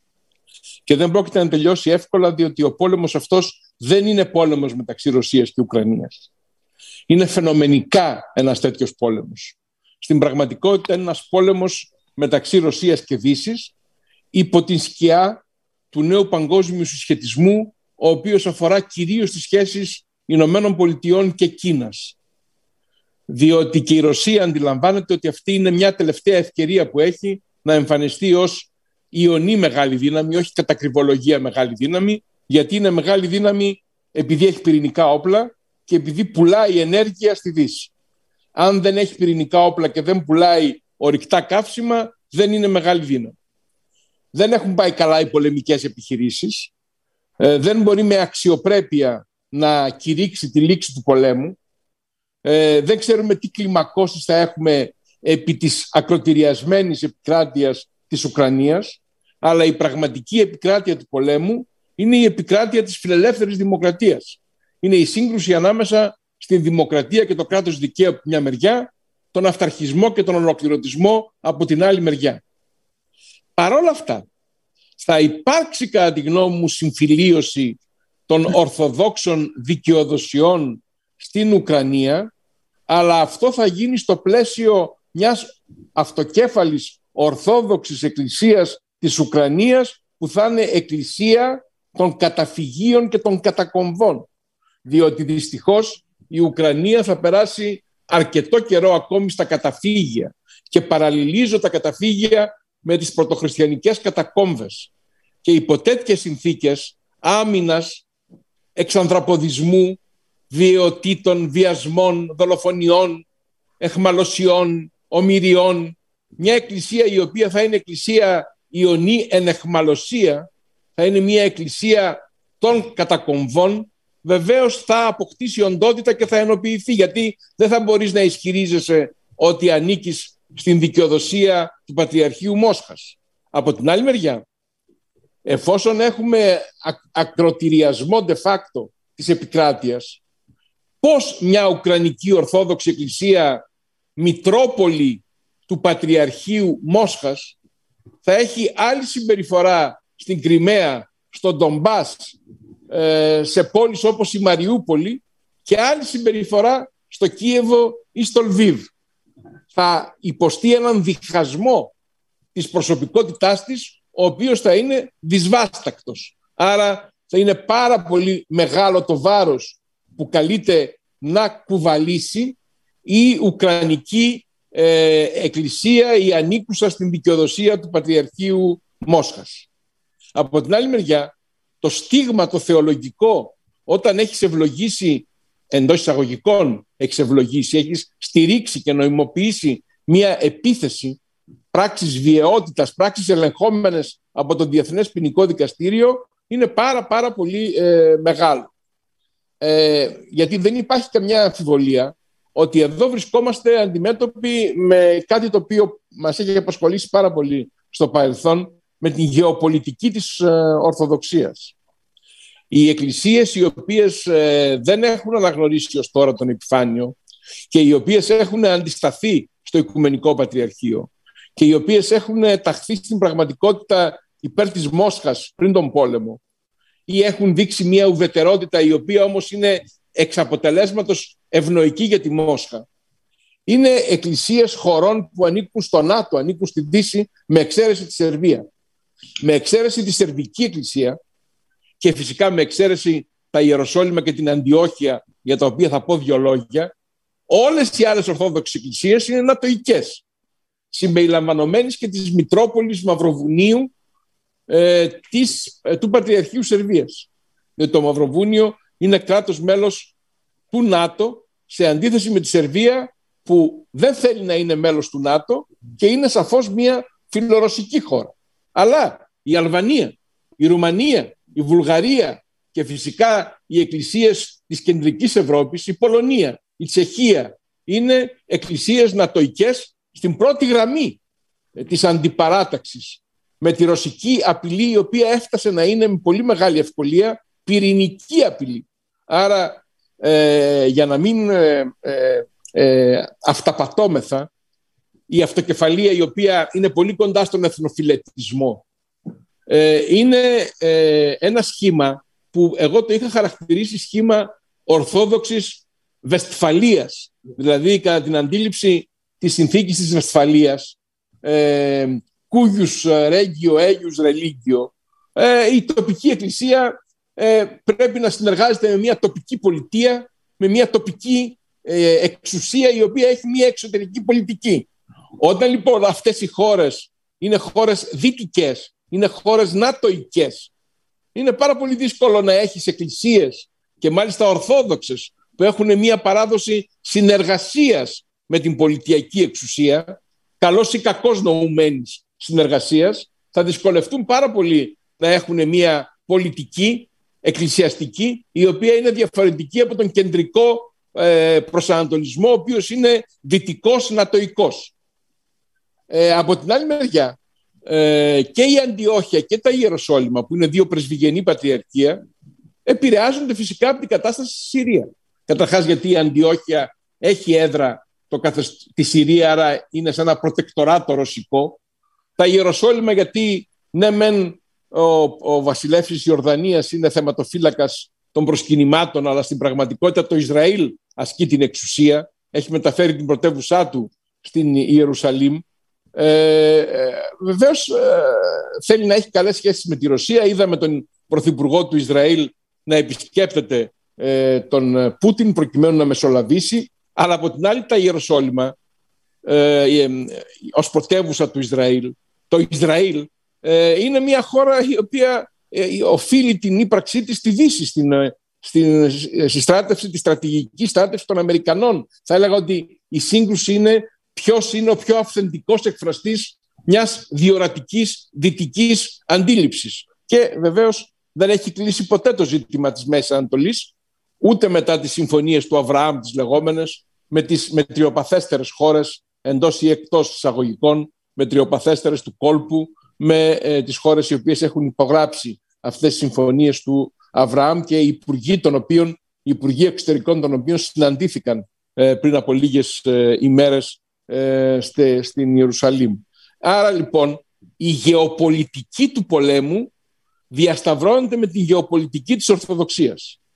Και αυτό το κύμα που υπήρχε το 2019, η μειοψηφία να έχει αναγνωρίσει τον Επιφάνιο και να τον μνημονεύει, με εσωτερικές αντιστάσεις μητροπολιτών στην Κύπρο, στην Ελλάδα, και η πλειοψηφία να μην τον έχει αναγνωρίσει, αυτό τώρα δεν μπορεί να σταθεί, διότι συγκρούεται με την γεωπολιτική του πολέμου. Άρα έχουμε και μία διαφορετική γεωπολιτική της Ορθοδοξίας. Αυτή νομίζω είναι η μεγάλη τομή που επιφέρει ο πόλεμος. Και όλοι το ξανασκέφτονται, διότι έχουν την σοφία και την διορατικότητα και την διπλωματικότητα μεταδιακρίσεως, όπως λέει η Εκκλησία, να αντιμετωπίζουν τα θέματα αυτά, γιατί επιβιώνουν μέσα στο πολιτιακό σχήμα και επιβιώνουν και μέσα στις αντιφάσεις και πολλές φορές μέσα στις βιαιότητες του πολιτιακού σχήματος, όπως έδειξε και η εμπειρία του υπαρκτού σοσιαλισμού, η οποία έθεσε σε μεγάλη δοκιμασία την Ορθοδοξία ανατόπων, και ως εκ τούτου ξέρουν ότι δεν μπορούν να το ξαναπεράσουν αυτό. Και τέτοιο πρόβλημα έχει η Ρουμανία με τη Μολδαβία, που είναι διαιρεμένη χώρα λόγω υπερνηστερίας. Τέτοιο πρόβλημα έχει η Εκκλησία της Γεωργίας με την Οσετία και την Απχαζία.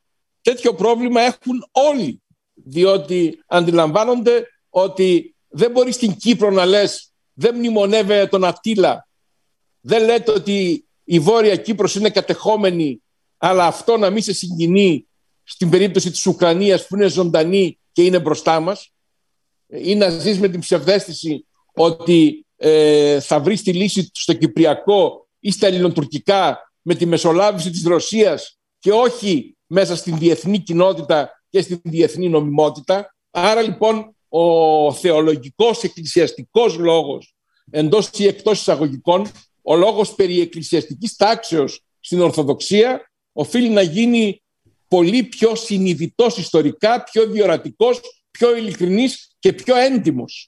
Πιο έντιμος, δηλαδή λιγότερο διπλωματικός εντός εισαγωγικών, ότι η διπλωματία είναι το διφορούμενο και επαμφωτερίζον, και πιο διπλωματικός εκτός εισαγωγικών, δηλαδή ιστορικά και γεωπολιτικά διορατικός και ευφυής. Αλλιώς δεν μπορεί να υπάρξει το ίδιο το σύστημα διοίκησης της ανατινικουμένη Ορθοδοξίας. Φυσικά πάντα σε οικουμενική, σε κοινωνία με τον Πατριάρχη και πάντα με το πρωτείο διακονίας του Πατριάρχου, διότι διαφορετικά δεν συγκροτείται η κοινωνία των εκκλησιών, που είναι η κοινωνία των προσώπων και που είναι η κοινωνία τελικά με ό,τι πιστεύει ο καθένας. Διότι κατά βάθος το ζήτημα είναι δογματικό. Στην τελική του ανάλυση είναι ζήτημα δογματικό. Κανένα εκκλησιολογικό ζήτημα δεν είναι μόνο νομικό, μόνο κανονολογικό, μόνο ιστορικό. Είναι κατά βάθος και εν τέλει δογματικό, έτσι δεν είναι? Δηλαδή θέλεις μια θεολογική και όχι απλά κανονολογική προσέγγιση για να λύσεις τα θέματα αυτά. Δεν ξέρω πώς σας φάνηκε αυτή μου η σύνοψη, οπότε να σας δώσω το λόγο για μια δευτερολογία πριν κλείσουμε την ωραία μας συζήτηση. Αγαπητέ Πέτρο Βασιλειάδη. Πολύ σύντομα θα ήθελα πραγματικά να εξηγήσω αυτήν, όχι την αισιοδοξία μου, όσο την επιθυμία μου. την ελπίδα μου μάλλον. Φυσικά τόσο οι νομοκανονικές πραγματικές καταστάσεις στην σημερινή Ορθοδοξία, τις ανέφερε ο κ. Κονιδάρης πολύ ορθά, αλλά τις έχετε με έναν τρόπο, θα λέγαμε σφαιρικό, συνοψίσει στην δευτερολογία σας, κύριε Πρόεδρε, γιατί αυτά δεν πρέπει να τα ξεχνάμε. Θα πάρω όμως αφορμή από αυτό που είπαμε που είπατε μάλλον στο τέλος, ότι δεν μπορεί να βγούμε έξω από το, θα λέγαμε, το κανονικό, το θεολογικό πλαίσιο. Και επιτρέψτε μου να σας αναφέρω ότι αυτή την εποχή είμαστε σε ένα πρόγραμμα διαλόγου με την Καθολική Εκκλησία. Και από το 2018, όταν άρχισε το Ουκρανικό, συμμετείχαν συνάδελφοι ακαδημαϊκοί που δίδασκαν στο μεταπτυχιακό αυτό πρόγραμμα, το οποίο τρέχουμε, από όλες τις δικαιοδοσίες, συμπεριλαμβανομένες και τις ρωσικές.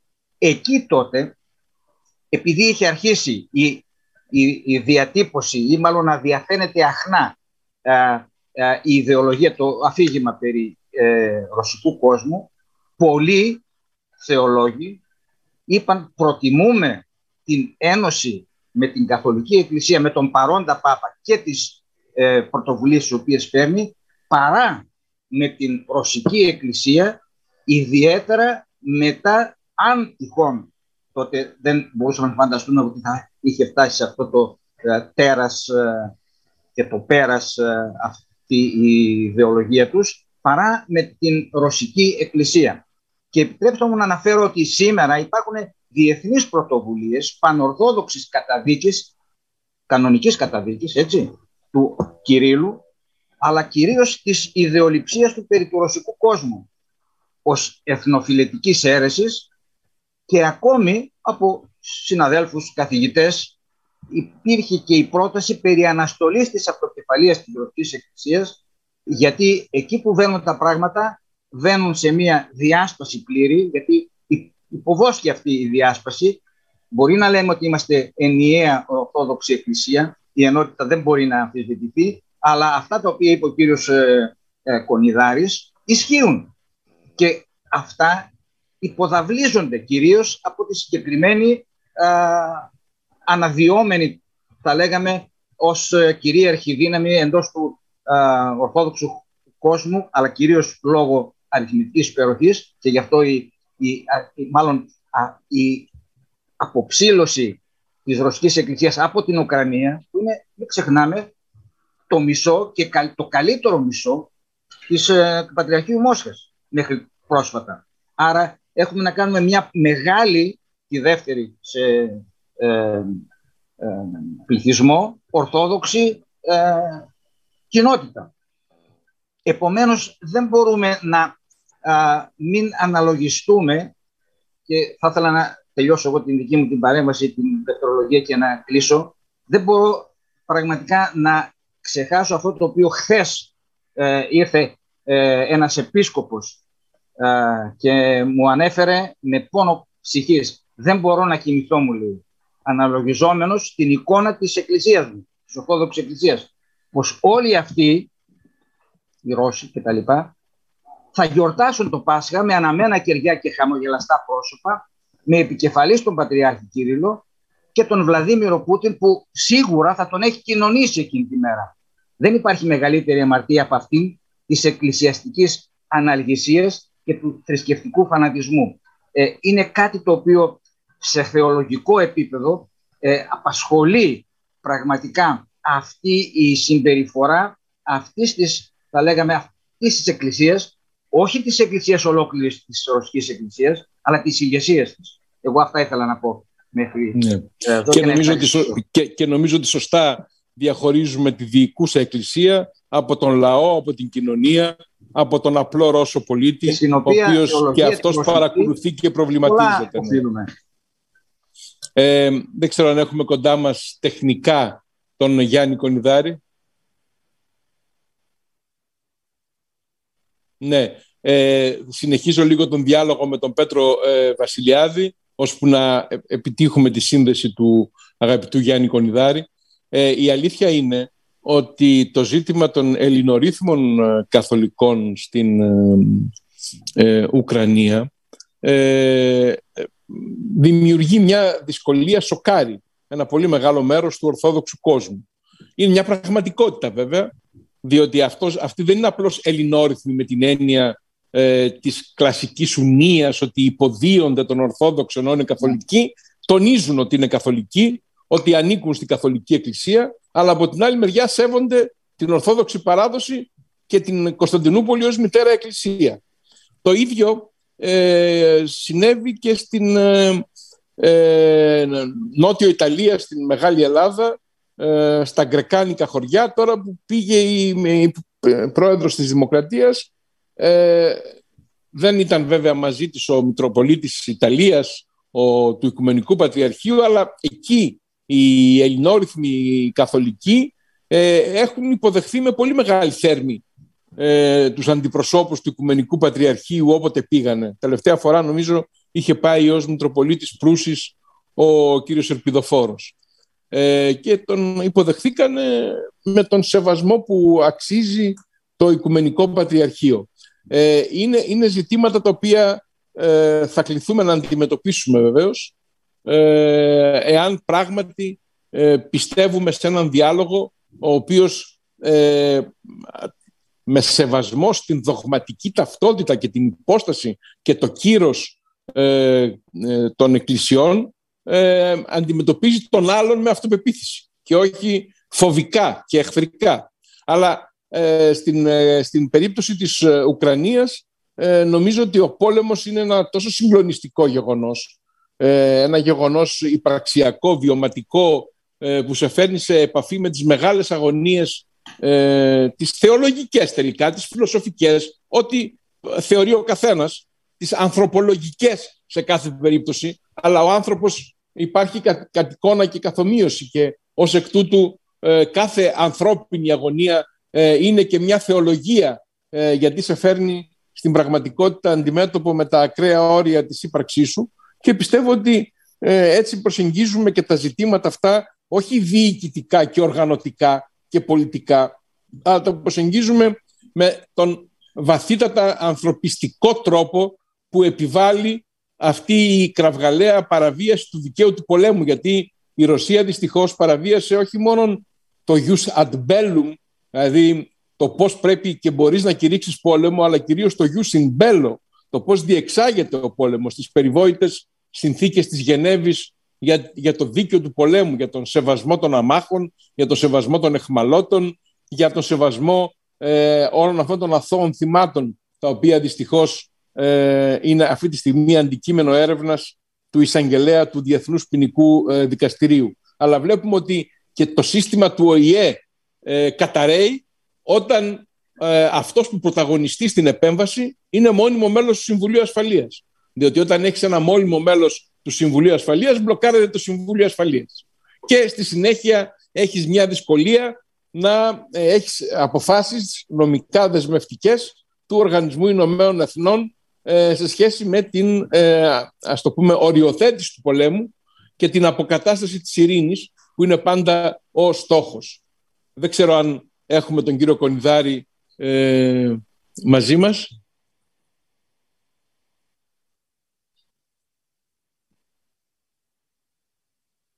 Να, ωραία, οπότε θα τον ακούσουμε. Παρακαλώ. Να πει ο Γιάννης, να μην ξεχνάμε ότι η ελληνόρυθμη εκκλησία της Ουκρανίας ουσιαστικά είναι μια παθούσα εκκλησία, την οποία προσάρτησε στο Πατριαρχείο Μόσχας, και εξαιτίας μετά την περίοδο του Γκορμπατσόφ, που αναγκαστικά απέκτησε την ελευθερία της και είναι μία από τις πιστές χριστιανικές κοινότητες, τότε δημιουργήθηκε το πρόβλημα από το Πατριαρχείο Μόσχας εναντίον των Ουνιτών, νομίζοντας ότι κατά αυτόν τον τρόπο, και το έχουμε αναγνωρίσει αυτό, δεν μιλήσαμε ποτέ και είναι ευθύνη μας για όσα συνέβησαν εξαιτίας Ορθοδόξων εναντίον των ελληνόρυθμων καθολικών.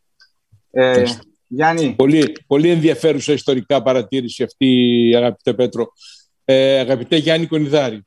Χαιρόμαστε που ξανασυνδεθήκαμε και σου δίνουμε το λόγο για να κλείσεις ουσιαστικά τη συζήτηση με την δική σου παρέμβαση. Δεν είχα την ευκαιρία να ακούσω τον Πέτρο. Λυπάμαι πάρα πολύ για την κακή σύνθεση που είχαμε.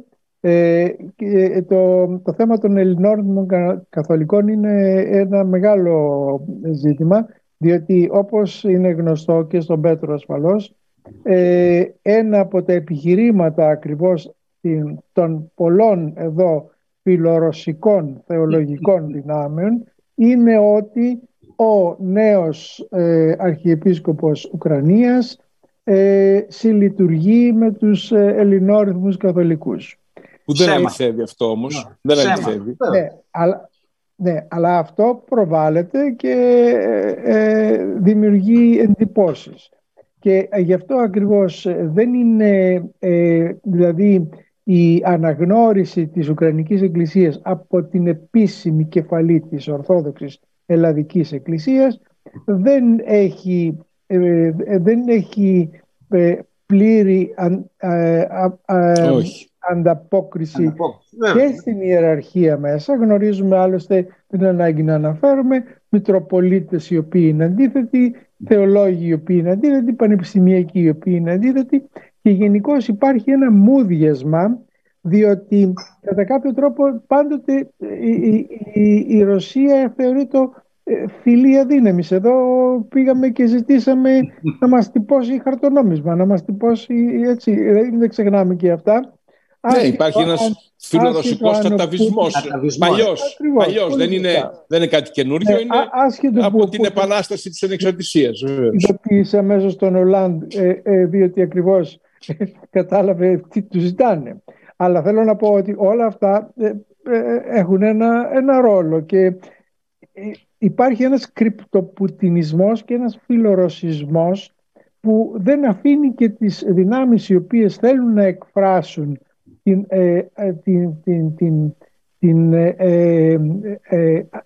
αντίρρησή τους, όχι απλώς αντίρρηση, την απέχθειά τους για ό,τι γίνεται αυτή τη στιγμή στην Ουκρανία, τις διώσεις, αυτά που ανέφερε και ο πρόεδρος, και τον εξανδραποδισμό, διότι είναι πολύ ενδιαφέρον ότι η Ρωμαιοκαθολική Πολωνία δέχεται αυτή τη στιγμή τους Ορθόδοξους Ουκρανούς και μάλιστα καλεί τον Πατριάρχη Κωνσταντινουπόλεως να πάει στο πολωνικό έδαφος, δεν καλεί τον Πάπα, καλεί τον Πατριάρχη για να υποδεχθεί τους Ουκρανούς, διότι βλέπει ότι εκεί είναι Ορθόδοξοι, οι περισσότεροι είναι Ορθόδοξοι και θέλουν να τους πλησιάσει ο Πατριάρχης. Άρα επομένως έχουμε μία νέα τάξη πραγμάτων, δηλαδή εξελίσσονται πράγματα, είναι μια κατάσταση καινούρια. Και η αλήθεια είναι ότι η Ορθόδοξη Εκκλησία της Πολωνίας, η οποία δεν έχει αναγνωρίσει και δεν μνημονεύει τον Επιφάνιο, δέχτηκε τον Πατριάρχη να πάει στο έδαφος της, να ευλογήσει και να στηρίξει ψυχολογικά τους Ουκρανούς Ορθόδοξους πρόσφυγες. Άρα λοιπόν νομίζω ότι θα ήταν προτιμότερο να κλείσει ο πρόεδρος, ο οποίος έχει και το συντονισμό της σημερινής συζητήσεως, στην οποία δυστυχώς είχα και μερικές απουσίες, αλλά εξακολουθώ να έχω την βαθιά πεποίθηση ότι αυτή η πολεμική σύραξη, η επίθεση, η εισβολή σε μια κυρίαρχη χώρα, η οποία κακώς κατά την άποψή μου συνδέεται με την τουρκική εισβολή στην Κύπρο, κακώς κάκιστα, διότι αυτή την έχουμε ζήσει και ξέρουμε ότι δεν είναι ακριβώς η ίδια. Άλλες ήταν οι όροι και αλλιώς έπρεπε να αντιδράσουμε εμείς. Χάσαμε πάρα πολλές ευκαιρίες και βεβαίως τώρα έχει δημιουργηθεί μια κατάσταση που κρατάει 50-60 χρόνια. Και κυρίως υπήρχαν οι ευθύνες της Χούντας με το πραξικόπημα εναντίον του Μακαρίου και την κατάλυση της συνταγματικής τάξης της Κυπριακής Δημοκρατίας. Μην το ξεχνάμε αυτό. Μην αθωώνουμε την ευθύνη της Ελλαδικής Χούντας. Αυτό λέω ότι είναι πρωτίστως λοιπόν η ευθύνη της ελλαδικής χούντας, αλλά η ελλαδική χούντα ήταν τότε η ελληνική πλευρά, η οποία ήταν μία από τις τρεις εγγυήτριες δυνάμεις. Να, και βεβαίως οι Βρετανοί, οι οποίοι φρόντισαν να μην ανακατευτούν, άφησαν ελεύθερο τον Ετσεβίτη να κάνει την εγώ ήμουν μάλιστα στην επιστράτευση τότε, διότι μόλις είχα απολυθεί και ξαναεπιστρατεύτηκα και διαπίστωσα τη διάλυση του στρατεύματος. Αλλά εν πάση περιπτώσει, αυτά όλα όμως είναι πολύ σημαντικά, διότι λέμε εδώ έχουμε μία επίθεση χωρίς λόγο κατά ενός ομόδοξου λαού, ο οποίος το μόνο το οποίο ήθελε είναι να είναι συνδεδεμένος με τη Δύση. Και αυτό είναι, νομίζω, και έχουμε εξανδραποδισμό 4,5 τουλάχιστον εκατομμυρίων ανθρώπων, οι οποίοι φεύγουν από τις πατρογονικές αιστείες τους και αναζητούν μοίρα στον ήλιο στις γειτονικές χώρες. Άρα λοιπόν έχουμε μια πάρα πολύ δύσκολη κατάσταση και νομίζω ότι η Ορθόδοξη Εκκλησία αυτή τη στιγμή στην μεν Ρωσία ευλογεί τα όπλα. Στην Ουκρανία δεν αντιλαμβάνομαι πόσο αυτή τη στιγμή είναι πώς είναι η κατάσταση στην Ουκρανία, διότι δεν έχουμε και αρκετές πληροφορίες. Έτσι το νομίζω εγώ, από ό,τι μπορώ να διαβάσω και να παρακολουθήσω. Πάντως το ενδιαφέρον είναι, και θα κλείσω με αυτό, γιατί στόχος της συζήτησης ήταν να ανοίξουμε τον προβληματισμό και όχι να δώσουμε μια οριστική απάντηση σε ερωτήματα τα οποία είναι ρευστά και τα οποία εξελίσσονται ανά πάσα στιγμή. Το μεγάλο λοιπόν θέμα είναι ότι, όπως υπόθηκε τώρα από τον Γιάννη, η Ορθοδοξία πρέπει να δει πώς τοποθετείται εντός της Δύσης, με την έννοια μιας μεγάλης στρατηγικής οντότητας που αυτή τη στιγμή πρέπει να υπερασπιστεί ένα κεκτημένο στο οποίο περιλαμβάνεται η φιλελεύθερη δημοκρατία, η θρησκευτική ελευθερία, η αξιοπρέπεια και η αξία του ανθρώπου και όλο το κεκτημένο της νεωτερικότητας, που περιλαμβάνει και το κεκτημένο του χριστιανικού πολιτισμού, για να είμαστε ακριβείς, γιατί κάποιοι θέλουν να βλέπουν την νεωτερικότητα ως αντίπαλο της χριστιανικής προσέγγισης των πραγμάτων. Η διαφορά μεταξύ του Ρούσκι Μιρ, του ρωσικού κόσμου αυτής της ιδεολογίας, και της Αγίας και Μεγάλης Συνόδου είναι ότι η μία δεν αποδέχεται τις δημοκρατικές αξίες, η Ρωσία, ενώ η Αγία και Μεγάλη Σύνοδος όλες αυτές τις κατακτήσεις τις θεωρεί, όπως είπατε, ακριβώς συνέχεια και της θεολογικής της υπόστασης.